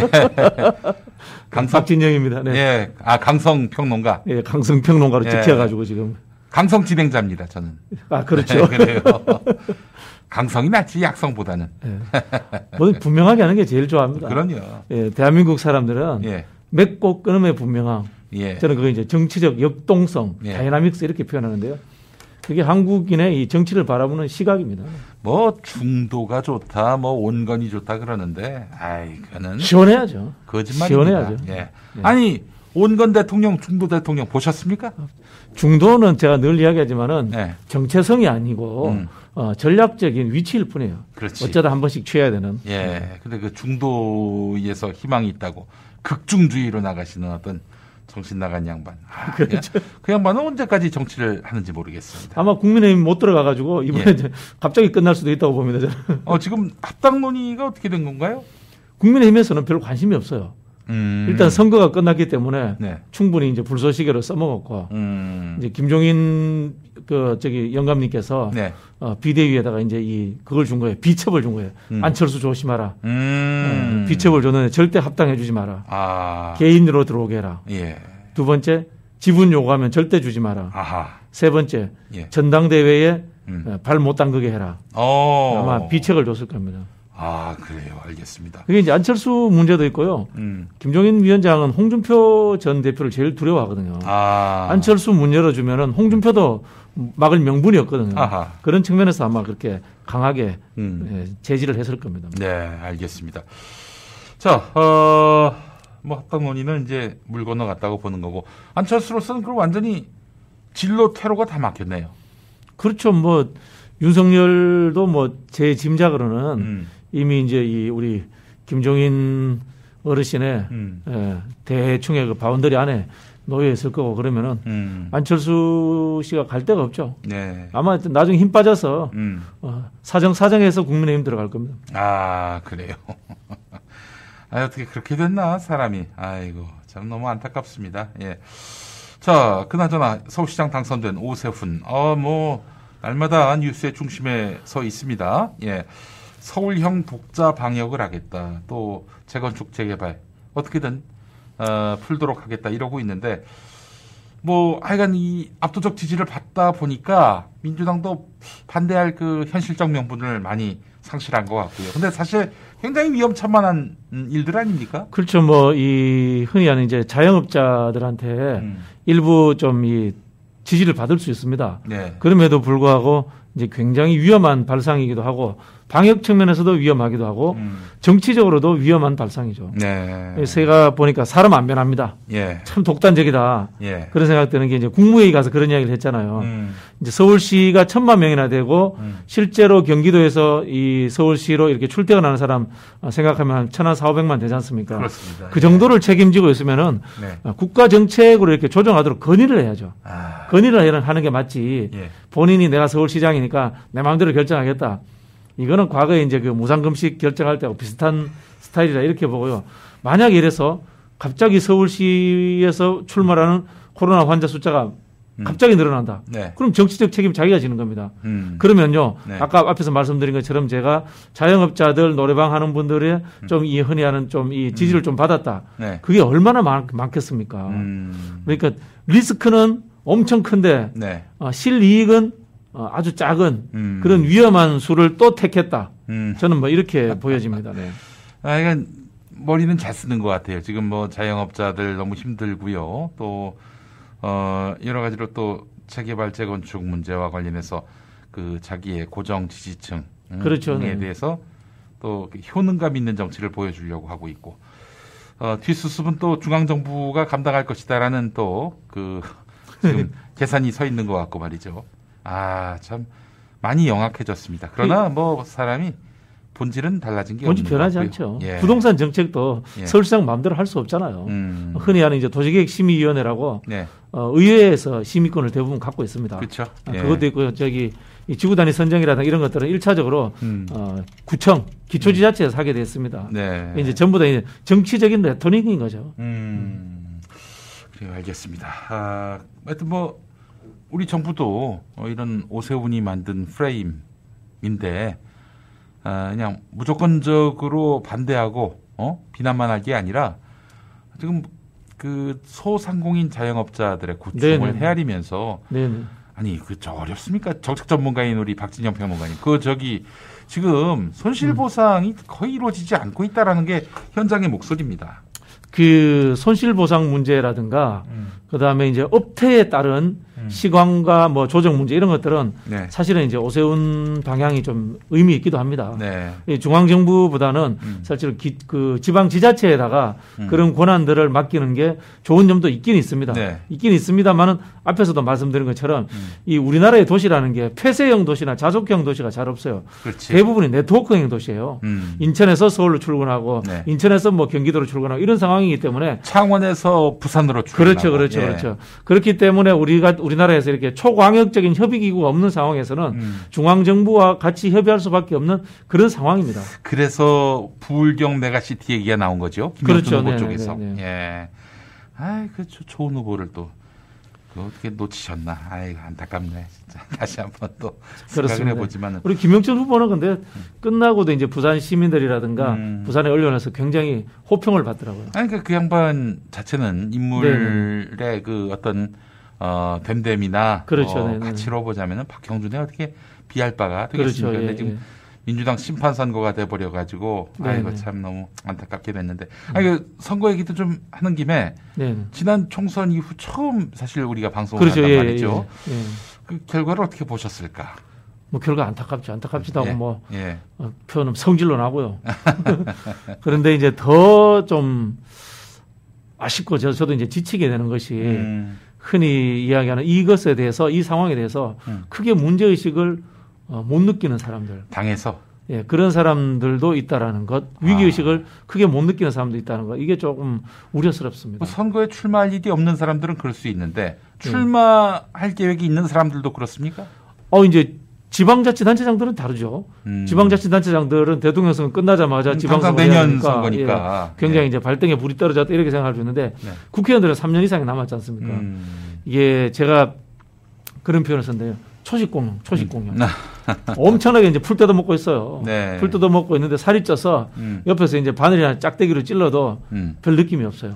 왜? 내 선거는 많이 남았고. 예. 이 상황에도 지역구 가서 있지 않습니까? 예. 지역구에 마을에 휴지 줍기, 청소하기, 예. 이 이벤트로 이렇게 SNS 또 음. 채우는 국회의원들도 제법 있더라고요. 음. 그러면 안 된다는 거죠? 아니 그렇죠. 지금은 예. 조직으로서의 정당으로서 예. 정당인으로서 지금 이 각성하고 혁신하고 음. 이런 프로그램들 그 다음 대권 플랜을 짜고 이런 게 집, 집중할 때죠. 음. 지역구 관리한다고 뭐 지금 대통령 선거 이기는 게 아니잖아요, 솔직히. 네. 네. 그렇긴 한데 하여튼 뭐 낮은 모습으로 초심을 에, 유지하고 있다 이 차원에서 휴지 줍고 하는 것 같은데 예, 초심이 아니고 초식 마음으로 근데 제가 다시 한번 말씀드리지만은 내년 지방선거 치면요 국회의원 선거 칩니다. 그러니까요. 이 조직이에요 조직. 제가 이제 네. 그런 표현을 잘 쓰는데요. 정치는 육식입니다. 육식. 육식. 초식 네. 아닙니다. 왜냐면요. 이게 제로섬 게임이거든요. 예. 권력이라는 것은 한정된 자원을 가지고 누가 더 갖고 오고 덜 갖고 이 문제지 그렇습니다. 갑자기 더 생기지 않습니다. 예. 이래 하는 말로 남의 권력을 뺏어오지 않으면은 권력이라는 건 절대 생기지 않습니다. 음. 그렇기 때문에 육식 공룡처럼 네. 처절하게 싸워야 되는 것인데 네. 이게 참 초식 공룡처럼 온화하게 해서 음. 어, 될 일이 아니죠. 아 그래요. 뭐 저도 그렇게 생각은 합니다만은 예. 자, 그 선거 결과가 이렇게 나왔는데 누구 책임입니까 이렇게? 아, 거의 뭐 몰패를 하다시피 했는데. 뭐 저는 그 책임론에 대해서 이렇게 생각합니다. 네. 가장 가까운 시간부터 네. 가장 가까운 곳에서부터 책임이 있어야 된다. 음. 어, 첫 번째 책임은 음. 전직 지도부입니다. 음. 전직 지도부가 대표. 예, 예, 예. 이낙연 대표와 김태년 원내대표가 어, 포진했던 전직 지도부입니다. 음. 저그 시기를 몇 가지를 해가 구분을 해볼게요. 네네. 이거 진짜 우리 시청자들도 잘 들으셨어야 돼요. 네네 알겠습니다. 광범위하게 책임질 게 아니라 22일 날, 23일 날 단일화 여론조사하면서 20% 정도 딱 차이 나버립니다. 네네네. 그럼 뭐냐? 야권 단일화 효과가 굉장히 있었다는 겁니다. 네네. 그럼 그 단일화에 대응하는 예. 우리도 단일화 했잖아요. 예. 근데 그 프로모션 했습니까? 음. 전혀 정치 기획이 없었어요.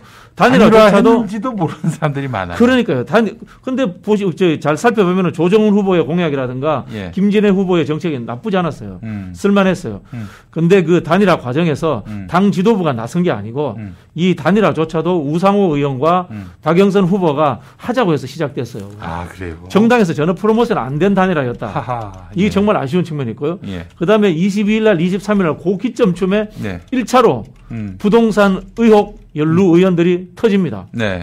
그죠? 그 어디에 땅 사놓고 뭐, 이- 뭐 아버지가 땅 샀다 이런 이야기 있었지 않습니까? 음. 그때 바로 징계했어야죠. 아 윤미향 아 윤미향 의원이 아니라 아, 죄송합니다. 윤미향 의원은 아니죠. 그 저기 양이원영 의원, 양이원영 뭐 의원. 이런 네. 분들 터졌는데 네, 네, 네. 바로 당원권 정지하고 네. 윤리 심판은 제소했어야죠. 음. 그 굉장히 잘못한 겁니다. 음. 또더 잘못한 건요. 네. 그걸 가지고 예. 국민의힘에다가 예. 국회의원 전수조사해서 권익위로 넘기자고 한 거, 그거 더 잘못한 겁니다. 아 왜요? 우리가 잘못한 건데 네. 상대까지 엮어서 예. 정쟁으로 가겠다라고 보이는 겁니다. 아. 이거는 나중에 해도 되는 거예요. 예. 나중에 해도 되는 건데 이 당장은 우리가 몰매 맞고 있는 상황인데 음. 이걸 회피하려고 물타기 했다 이렇게 보일 수밖에 없는 상황이거든요. 네, 네, 네. 개혁은 늘 내 팔, 내 살부터 잘라내는 겁니다. 음. 그런 측면을 잘못했고요. 아. 그 다음에 29, 30일 날 음. TV 토론하고 좀 올라가는 추세가 있었어요. 네, 네. 바로 꺾였거든요. 예. 그때 김상조 정책실장하고. 박주민 의원 건이 이제 예. 또 터진 거죠. 예. 그러면서 요 세 시점들 음. 첫 번째 부동산 터진 거, 음. 두 번째 단일화, 음. 세 번째 또 부동산 터진 거. 네. 이게 사실은 결정적인 원인, 원인이었습니다. 음. LH 사태가 터졌다. 음. 그렇게 해서 바로 박영선 후보가 뒤집어진 적이 없어요. 음. LH 사태 와중에서도 박영선 후보가 음. 지지도 조금씩 더 잘 나왔습니다. 음. 근데 당에 직결되는 요 상황들이 났을 때 네. 대처를 잘못한 거. 저는 이게 음. 가장 정확한 시점에서의 패배 원인이었다. 이렇게 저는 어, 판단하고 있습니다. 당 지도부가 했어야 할 일. 우선 첫 번째로 뭐 딴당까지 끌어들일 것 없이 바로 우리 징계. 내부에서 아주 강도 높은 징계를 하고 예. 또 뭐가 있어야 합니까? 아까 말씀드렸던 저기 단일화에 단일화. 대해서 우리도 이제 후보들 프로모션 해줬어야 됐고 음. 프로모션 해줬어야 됐고요. 네. 그 다음에 부동산 관련 소급 입법 했어야 됐어요. 음, 소급 입법. 예, 소급 입법 했어야 됩니다. 그러니까 이제 소급 입법이 안 된 거는 김태년 원내대표가 음. 아 이거 저 위헌 시비에 휘말릴 수 있다 해가지고 주저하다가 어, 이제부터 이제부터 그 처벌한다 이런 법을 만들어 가지고 그러니까 저는 이게 소급 입법이 결국 저는 만들어질 거라고 예상합니다. 음. 될 거라고 예상하는데요. 네. 제가 LH 사건 터지자마자 제가 소급 입법 해야 된다고 제가 온 사방팔방 제가 떠들고 다녔는데요. 네. 이게 이제 착각하는 거예요. 위헌 판단은 헌법재판소에서 하면 되는 아, 거지. 그럼요. 국회가 왜 그 판단합니까? 예. 국회는 민심을 받들어 가지고 민심을 제도화하는 게 우선적인 겁니다. 맞습니다. 그런 측면에서 이 민심을 잃는 방법에 대해서 판단을 잘못한 거죠. 네. 저는 여기서부터 비판을 하고 정확하게 원인 규명을 한 다음에 음. 한 단계씩 한 두 달 좀 더 더 지나서 갔을 때에 뭐 LH의 근본적인 문제, 음. 그 다음에 또 우리가 저기 뭡니까 그 이 사면 문제 이런 거 있지 않습니까? 그 다음에 음. 법을 입법을 제대로 통과시키지 못한 중대재해기업처벌법 문제, 음. 이해충돌방지법 문제 이런 것들 하나하나 이렇게 시간을 역순위로 가면서 따져가면서 비판을 해야 되는 것이지. 네. 조선시대까지 갑자기 끌고 와가지고 비판하는 것은 저는 음. 앞뒤가 전혀 안 맞는 거죠. 알겠습니다. 그 근데 그 말씀해 주신 그 내용으로 말씀해 주신 그 내용으로 했으면은 질선거가 이겼을까요? 저는 할만했다고 봅니다. 서울시장선거는 봅니까? 할만했다고 봅니다. 음. 부산은 정말 안타까운 이야기인데 음. 오고돈 시장이 사퇴하는 순간 이미 끝난 거예요. 아. 30년 만에 정말 독한 마음 먹고 부산 시민들이 음. 늘 손가락 왼쪽으로 하든 오른쪽으로 한번 틀어서 찍어준 거예요. 음. 정말 큰 마음 먹은 거야. 근데 오고돈 시장이 그렇게 사고를 치고 어 낙마함으로 인해 가지고 음. 되돌릴 수 없는 이 사람들의 이 자기 결단의 상처를 받은 거예요. 그런 측면에서 저는 어 부산은 옥- 저기 뭐 굉장히 앞으로도 정치 지형이 쉽지 않을 것이다. 음. 저는 그렇게 예측을 합니다. 이미 그 전조가 작년 총선 때 네네 예. 보였던 거죠 이미.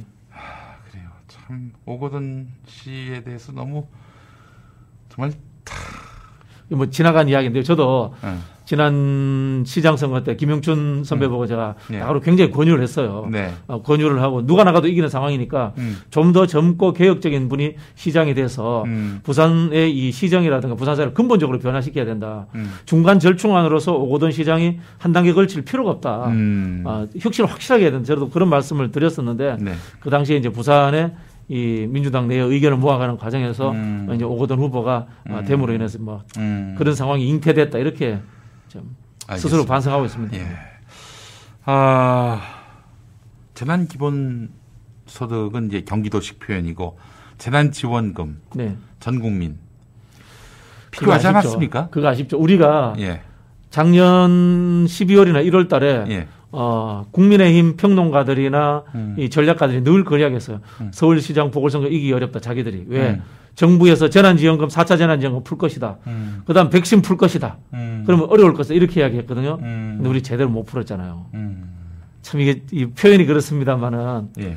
예, 선거를 의식해서 풀었다라고 이제 예, 표현할 수 아이고, 없지만은 이야기를 듣든 말든 아니 여당의 그 이 권력을 국민을 위해 쓰는 게 뭐가 그렇게 그 그러니까요. 주저할 그러니까요. 일이고 아니 그 비웃었을 거예요 아마 야당에서는 아니 비웃죠. 얘들 왜 아무 일도 안 하지 이러면서 야당, 여당이 갖고 있는 가장 제일 좋은 게 뭡니까? 집행력과 재정 정책이잖아요. 그렇죠. 돈주머니 쥐고 있잖아요. 그걸 써서 이렇게 할 수 있는 걸 했어야 되는데. 예. 그참 아쉽다는 생각이 들어요. 예를 들면 이런 것도 또 존재합니다. 음.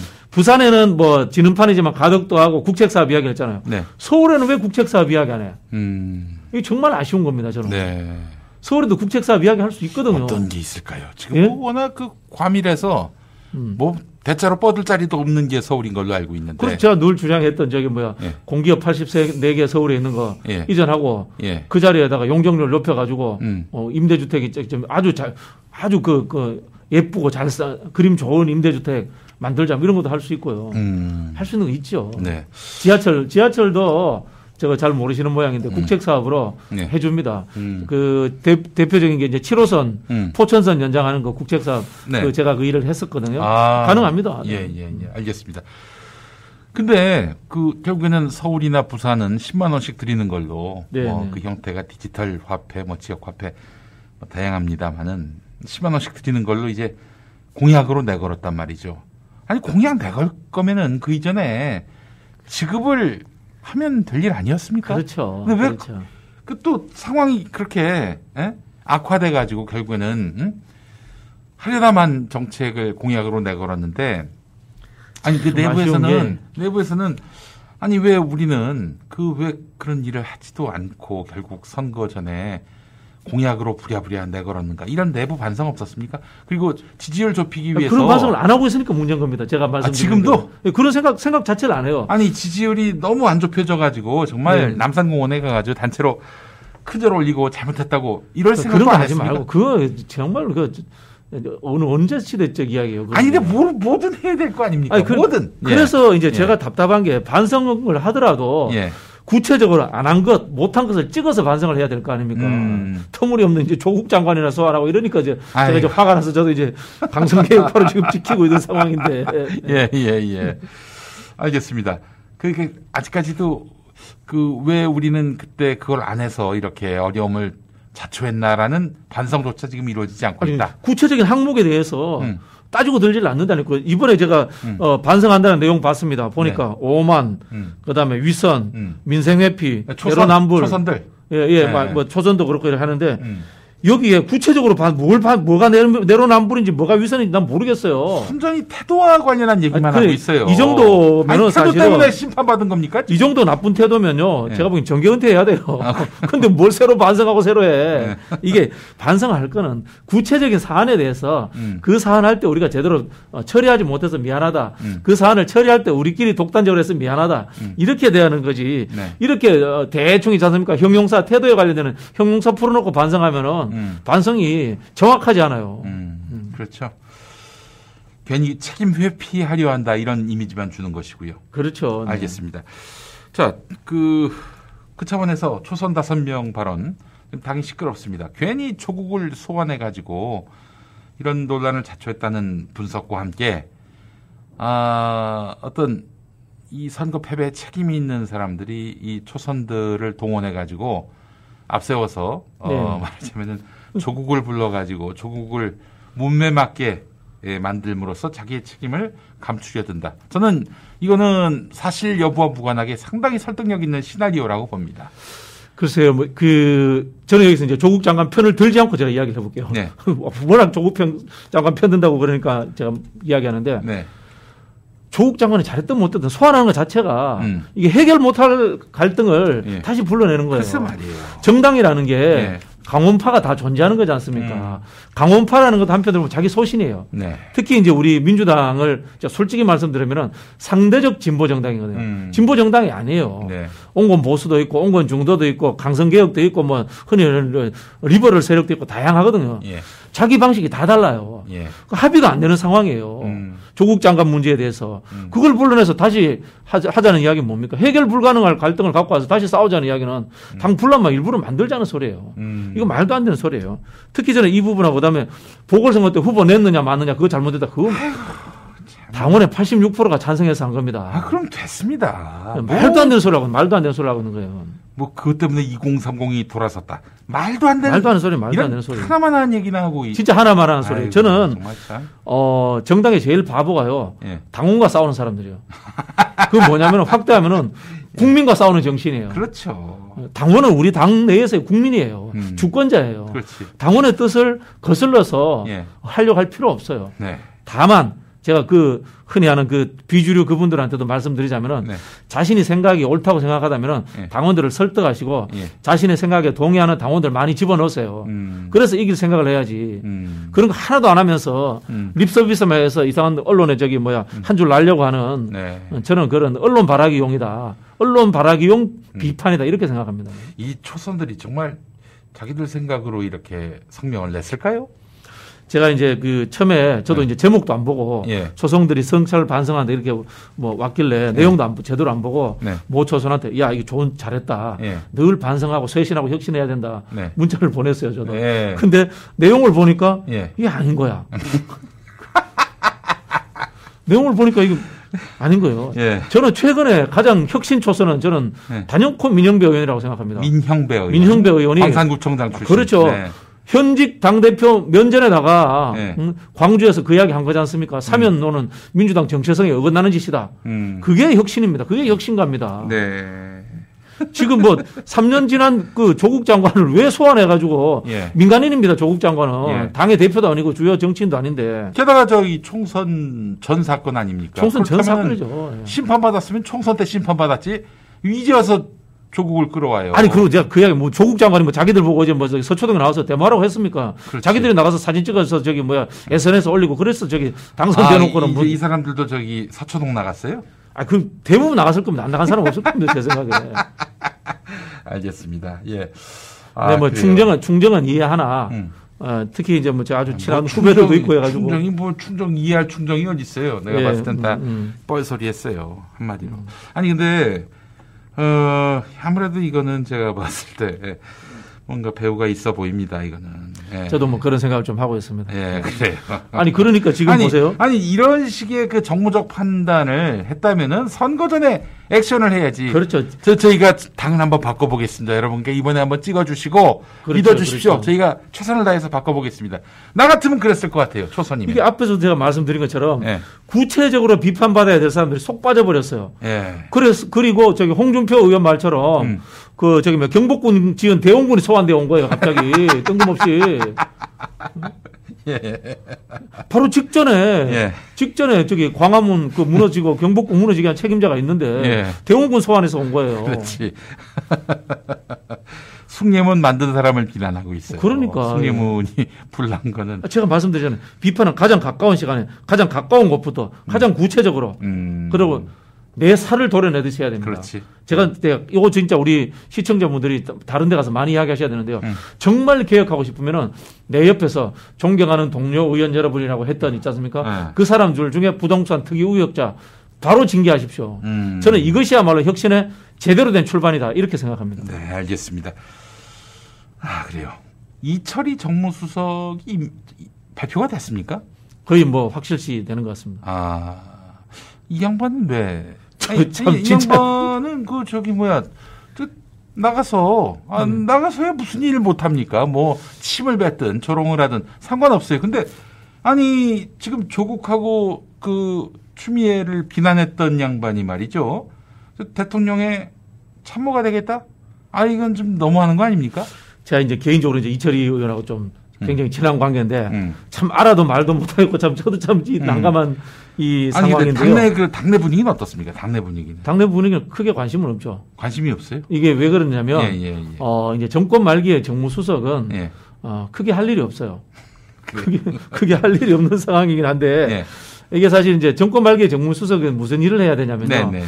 보통 우리 당정청 이렇게 이야기하는데 예. 정권 초반기에 당정청 순서 절대 안 되거든요. 음. 무조건 청와대 우선이거든요. 네. 청와대 우선 때문에 생겼던 일이 중대기업 제 중대재해기업처벌법 네. 이게 완화되는 거 예, 이해충돌 방지법 이게 좀, 좀 있었습니다. 예. 자, 솔직히 말씀드리자면은 예. 근데 이제는 당위의 정책 결정이 있어야 되거든요. 예. 그런 것들을 하기 위해서 부처들을 예. 이렇게 장악을 해야 돼요. 예. 부처들을 조율을 해서 당의 정책이 우선적으로 반영되도록 하는 거 이게 이제 마지막 정무수석이 해야 될 중요한 일 중에 하나입니다. 음. 아, 그런 측면인데 어 그렇다 보니까 이제 크게 이제 이 왜냐하면 주요 정책은 또 웬만한 것도 법을 다 통과시켰어요 우리가 음. 어, 하면서 그렇게 되기 때문에 큰 의미는 없는데 임명되는 과정에서 음. 저는 뭐 이철희 선배의 음. 본인에 대한 입장보다 비판보다는 음. 임명되는 과정이 음. 아, 누가 과연 추천했을까? 음. 참 거기에 대해서 참, 참 말할 수도 없고 참안할 수도 없고 참 힘듭니다. 저도 개인적으로. 뭐 저는 대략 짐작이 갑니다. 짐작이 누군지. 가죠, 예, 그죠? 네. 짐작이 가고 네. 어 이게 차기 대권 플랜과도 뭔가 연관이 돼 있는 게 아닌 게 제 짐작입니다. 그렇죠. 이제 이제는 음. 그런 정치 개혁을 할 시기는 지났어요. 음. 금방 앞에서 말씀드린 제가 이야기하는 그 정도 수준에 머무는 게 저는 어, 음. 맞다라는 어, 생각이 듭니다. 네, 그래요. 뭐 구체적으로는 음? 어, 이재명 지사는 아니고 다른 어떤 후보를 밀기 위해서 이렇게 어, 이철이가 기용되는 거 아닌가 하는 짐작을 개인적으로 해봅니다. 아, 또 특정 학교를 또 걸고 나오시려고 하는 고려대학교. 아, 고려대 좋은 분들 많이 나오셨습니다. 한 95% 이상의 동문들은 훌륭한 분들이라고 보는데, 어, 아니 뭐 어, 떤 학교든 뭐 그 학맥을 이용해 가지고 뭐 어? 권력을 연장하려 한다든지 창출하려 한다든지 이러면은 좀 곤란하지 않을까 싶은데 여하간 이철희 씨가 그런 목적이라면 대통령을 임기 말에 보조하는 그런 역할이 아니라 어? 다음 정권 창출을 위해서 청와대에 들어간다면은 그건 용서할 수 없는 일입니다. 뭐 그거는. 저기 이철희 전 의원이 음. 어, 흔히 하는 이제 눈치가 빠른 분이기 때문에 음. 예, 그렇게 하지는 않을 겁니다. 다만 이제 어, 본인이 큰 역할을 하지 않고 음. 예, 이것도 정무수석조차도 이제 다른 일을 하기 위한 음. 하나의 또 이 경력 관리용이 된다. 음. 그 정도에서 머문다. 그러면은 또 또 이 그 좀 뭐 말이 나올 수 있겠죠. 어쨌든 역할을 해야 돼. 뭐, 아, 뭐가 필요해서 이철리를 갖다 쓰는지 난 도무지 이해를 할 수가 없습니다. 그거 말고는 이유가 없다고 봅니다. 아, 그러니까 지금 저기 하여간 어?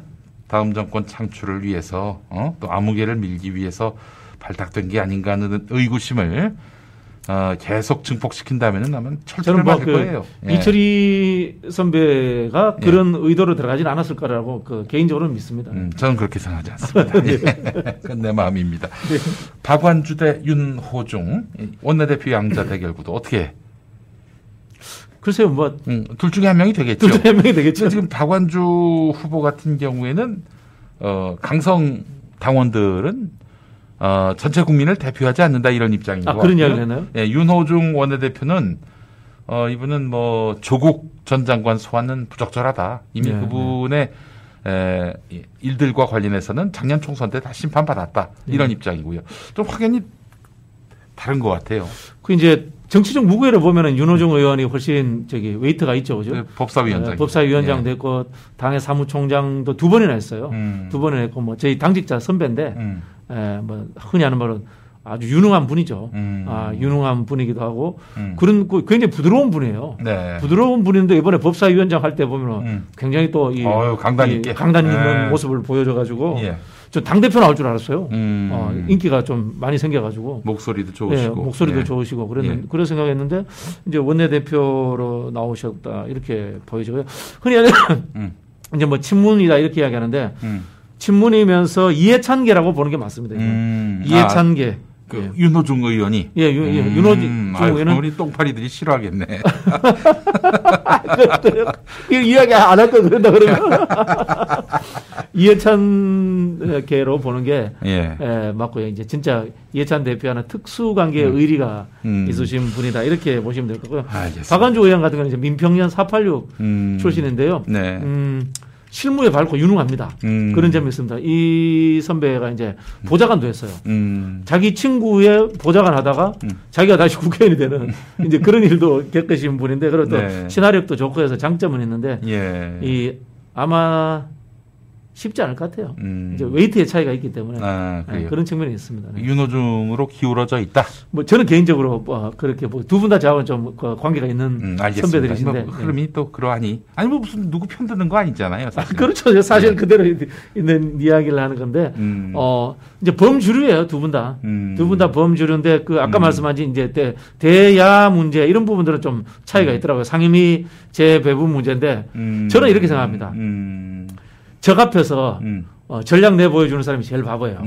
그렇죠. 그러니까 상임위원장 다시 몇 개 돌려주더라도 지금 안 준다고 해야 돼요. 음. 그렇지. 김종인 비대위원장이 안철수 다루는 거 보시면 딱 나오잖아요. 아유, 어떻게 해야 그렇죠. 되는지. 아니 그러니까 진짜 박완주 의원은 이 양반 하수인가 그런 생각이 들더라고요. 솔직한 거지. 솔직한 말하면. 겁니까? 솔직한 아, 거죠. 알겠습니다. 사실 이게 네. 이거 정확하게 해야 됩니다. 음. 상임위원장을 우리가 독식한 게 아닙니다. 네. 야당이 사, 저들이 걷어찬 국회를 거예요. 사보타지하기 위해서 우리한테 거야. 떠넘긴 거예요. 네. 떠넘긴 거예요, 사실은. 네. 알겠습니다. 자, 우리 박진영 평가와 함께한 시간이었습니다. 다음 주에 또 뵙겠습니다. 네, 고맙습니다.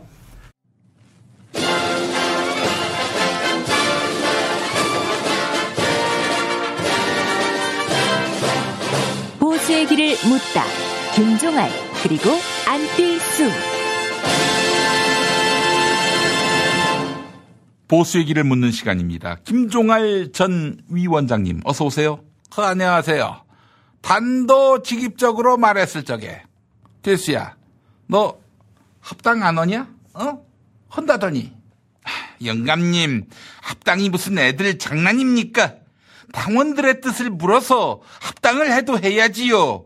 하하 이 새끼 봐라. 야 선거 전 합당 약속했잖아 이 새끼야. 하, 여기는 민주공당입니다. 당대표 마음대로 합당하고 분당하고 어떻게 그럴 수 있습니까? 카이 새끼. 야, 지금 장난해? 이 새끼. 그 당이 네 개인 사당이지. 어? 당 이름도 원래 안뛸수 신당으로 하려고 했잖아. 안 그래? 그래서 빠꾸 먹었지 않습니까? 선관위로부터. 하, 이 새끼 내 이럴 줄 알았지. 어? 야, 화장실 나오니까 딴 세상이지. 그러니까 이 새끼야 너는 이것만 보더라도 대통령이 될 수 없다고 봐요. 어? 서울시장도 안 되지만 하, 영감님, 영감님당 배현진이 한 말 들어봤습니까? 선거도 끝났는데 아흔을 바라보는 연세에 서른 살도 넘는 어린 아들 같은 정치인에게 마치 스토킹하듯이 집요하게 분노 표출을 하셨다 이랬습니다. 뭐, 뭐야?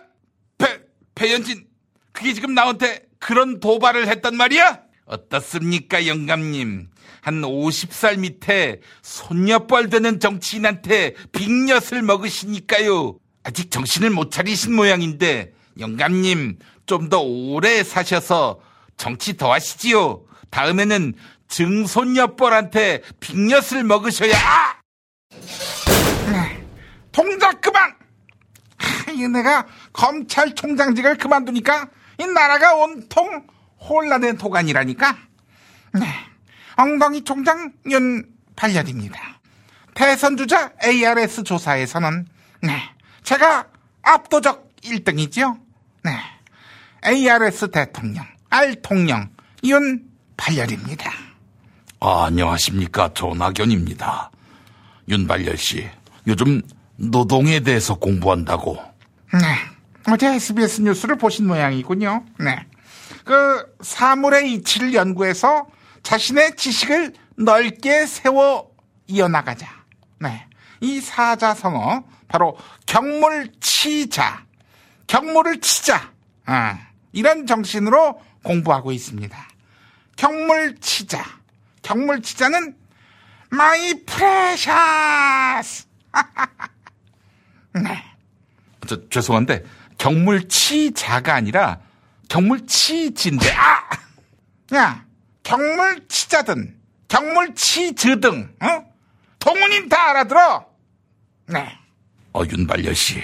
아니, 당신처럼 젊어서부터 영감님 소리 들으며 살았던 사람이 노동자의 고충을 알 수 있겠나? 게다가 노동 전문가하고 몇 마디 나눴다고 그게 학습이 되겠나? 이 말이지. 잠깐. 아니, 뭐라고 하는 거야, 지금? 어? 아니, 내가 해고 노동자라는 거 몰랐습니까? 네? 그 추미애 장관이 징계위원회 열어서 어? 날 해고하려고 하는데 내 참 더러워서 그래서 때려쳤잖아요. 어? 그래서 네. 해고 노동자의 마음은 누구보다도 잘 안다. 아 눈물 납니다. 네. 그리고 아니 그렇게 노동자에 대해서 애정이 많은 분이 당 대표 때 중대 재해기업 처벌법에다가 왜 물을 잔뜩 섞었습니까? 어? 아니, 중대 재해를 일으킨 업주들 다 빠져나가는 법 만들어 뭐합니까? 어? 아무도 처벌 못하는데. 윤발열 씨, 현대 기아차의 모든 사내 하청을 불법 파견이라고 판결할 때까지 현대 기아차에 대해서 전혀 수사를 하지 않은 당신이 지휘한 검찰의 무책임에 대해서 어떻게 생각하지? 어? 그런데 이제 와서 노동을 학습한다. 가능할 거라고 보는 모양이지. 나 참, 그, 어? 아니, 그러면은 수사하도록 법을 만드시든가! 아, 아, 아니, 법이 없어서 수사를 못했다고. 하, 나 참. 이것 봐, 윤발열 씨. 조국 털듯이 현대 기아차를 털었어야지. 안 그래? 네? 조국이요? 조국이라. 말씀 잘하셨네. 요즘 보궐 선거에서 대패하시고는 조국을 방패 삼으시는 것 같던데, 어? 조국 때문에 선거에서 졌다? 아니, 그게 말이 됩니까? 말이 되냐고. 나는 조국에게 아무런 빚을 짓지 않았다고. 아니, 그럼 초선 의원들은 빚이 많아서 그래서 사과 성명 냈습니까? 어? 혹시 초선 의원들 부추기지는 않으셨고? 뭐, 내가 언제 부추겼어? 어? 이 사람 말을 함부로 하는 경향이 있습니다. 아, 부추전 당긴다. 이 새끼들 만나기만 하면서 그만해. 아 이제 내년 3월 지나면은 밖으로 나가나? 응? 윤발열 부탁해. 네? 뭐, 뭘 부탁해요? 뭘 부탁하기는 나 사면 시켜달라고. 아니, 사면하면은 뭐 해주시게요? 뭐 하긴 친박들이 화끈하게 밀어주면 될 거 아니야 선거 때. 네? 친박이요? 아니, 친박이 아직도 있나? 어? 다 흩어지지 않았나? 어?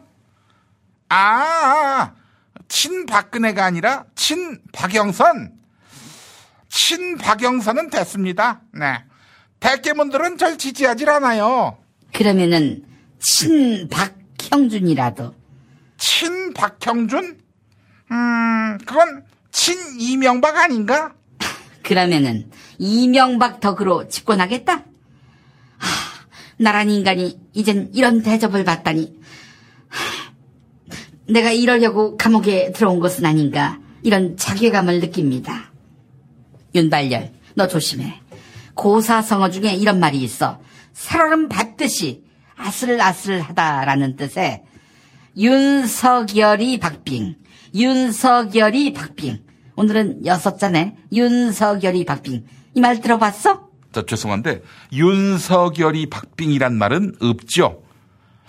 혹시 열이 박빙, 열이 박빙을 말씀하시자는 건 아니고요. 아, 순식이는 다 알아들어 이 똥돼지야. 그 똥보야. 뭐라고? 윤석열이 박빙? 혹시 그 이재명이 박빙은 없냐? 어, 전학연입니다. 전학연이 박빙은 없습니까? 이 새끼. 닥쳐 이 새끼야. 문제 드리겠습니다. 쌀을 씻어 고두밥을 지어서 식힌 후 누룩과 물을 넣고 수일 동안 발효시켜서 체에 거르는 과정을 통해 만들어지는 술이 있습니다. 자, 쌀로 만드는 술 하면은 이거지요? 자, 이 술 빚기 문화가 신규 국가무형 문화재로 지정된다고 합니다. 자, 이 술은 무엇일까요? 사회자 정답. 네, 안뜰수 대표님 정답 아십니까? 당연하지. 내가 술 전문가 아니야. 그 맞아. 띨수는 술 전문가가 맞아. 어? 얼마나 술에 대한 연구를 하다가 술에 빠졌는지. 어? 소주에다가 밥 말아 먹고, 응? 커피에 맥주를 타 마시고, 피가 모자라면 포도주로 수혈하고, 어? 애기한테 우유 대신 막걸리를 주지. 영감님, 제가 언제요? 무슨 소리 하시는 겁니까? 어, 개소리. 정답 말씀 안 하십니까? 알았어, 보치지 좀 마! 술 중에 술. 인간과 강아지가 같이 마시는 술. 정답, 개소주. 지금 무슨 소리 하시는 겁니까? 아, 개소주니까 개소리. 어떤 뭐야? 정답 가자. 네, 김종할 위원장님. 정답 아십니까? 야, 내 모르는 게 어딨니? 자, 정답 가자고. 정답. 술 중에 술. 존나 독한 술. 경월 소주. 그 예전에 말이야. 최도농이란 분이 계셨지. 어? 경월 소주 사장 최도농. 어? 전 세계를 돌면서 주당과 맞짱을 뜨신 분이지. 그, 그 양반이 여러 명 필름 끊기게 하셨지. 필름. 응? 그, 그 양반 스타일이 이래. 어? 딱 같이 술 마시는 사람 앞에 서면 말이야. 야, 너 주당이냐? 어? 너 주당? 나 최도농이야. 어? 그리고 그냥 보드카를 딱 잡아. 어? 뚜껑 열고 무조건 원샷으로 땡기는 거지. 무슨 말씀 하시는 겁니까? 어, 개소리. 어, 섭외자 정답. 네, 전학연 대표님. 아, 알코올 도수가 높은 술은 건강에도 해롭습니다. 네, 알겠습니다. 정답은? 아, 내 별명이기도 하지. 정답. 이슬 톡톡. 알코올 도수 3도. 이건 뭐 거의 물에 가깝다고 봐야 하겠지. 그래요. 물 같은 술. 이슬 톡톡. 역시 그 물 같은 정치인은 어, 나 전학연. 네. 정답! 네, 윤발열님 정답 아십니까? 당연하지, 응? 직업으로 보나, 내 체형으로 보나, 술 하면 나 아니야? 어? 정답. 폭탄주. 아, 폭탄주 아니었습니다. 요즘엔 잘 안 드시겠어요? 그만두셔서. 네. 요즘 내가 좋아하는 술은 윤발열 테마주. 테마주. 응? 어이, 이발, 어? 사장성이 윤씨면 다 윤발열 테마주래. 응? 이 새끼들. 어? 아니, 그렇게 해서 주가가 오르면, 어? 나한테 얼마가는 토해내야 되는 거 아니야? 야, 윤발열, 어? 뭐 테마주 이런 얘기가 나오면은 선을 긋고 나하고 아무런 상관이 없다. 이렇게 얘기해야지. 그래야 깨끗한 정치가 되지. 안 그래? 아, 육박근혜님이 지금 남 보고 똑바로 살라고 하셨습니다. 정말 진귀한 풍경 아닙니까? 아, 오래 살고 볼 일이에요. 아! 네. 그러면은 지도자가 깨끗한 정치를 하려면 어떻게 해야 합니까? 음, 잘. 그, 잘 어떻게 해요?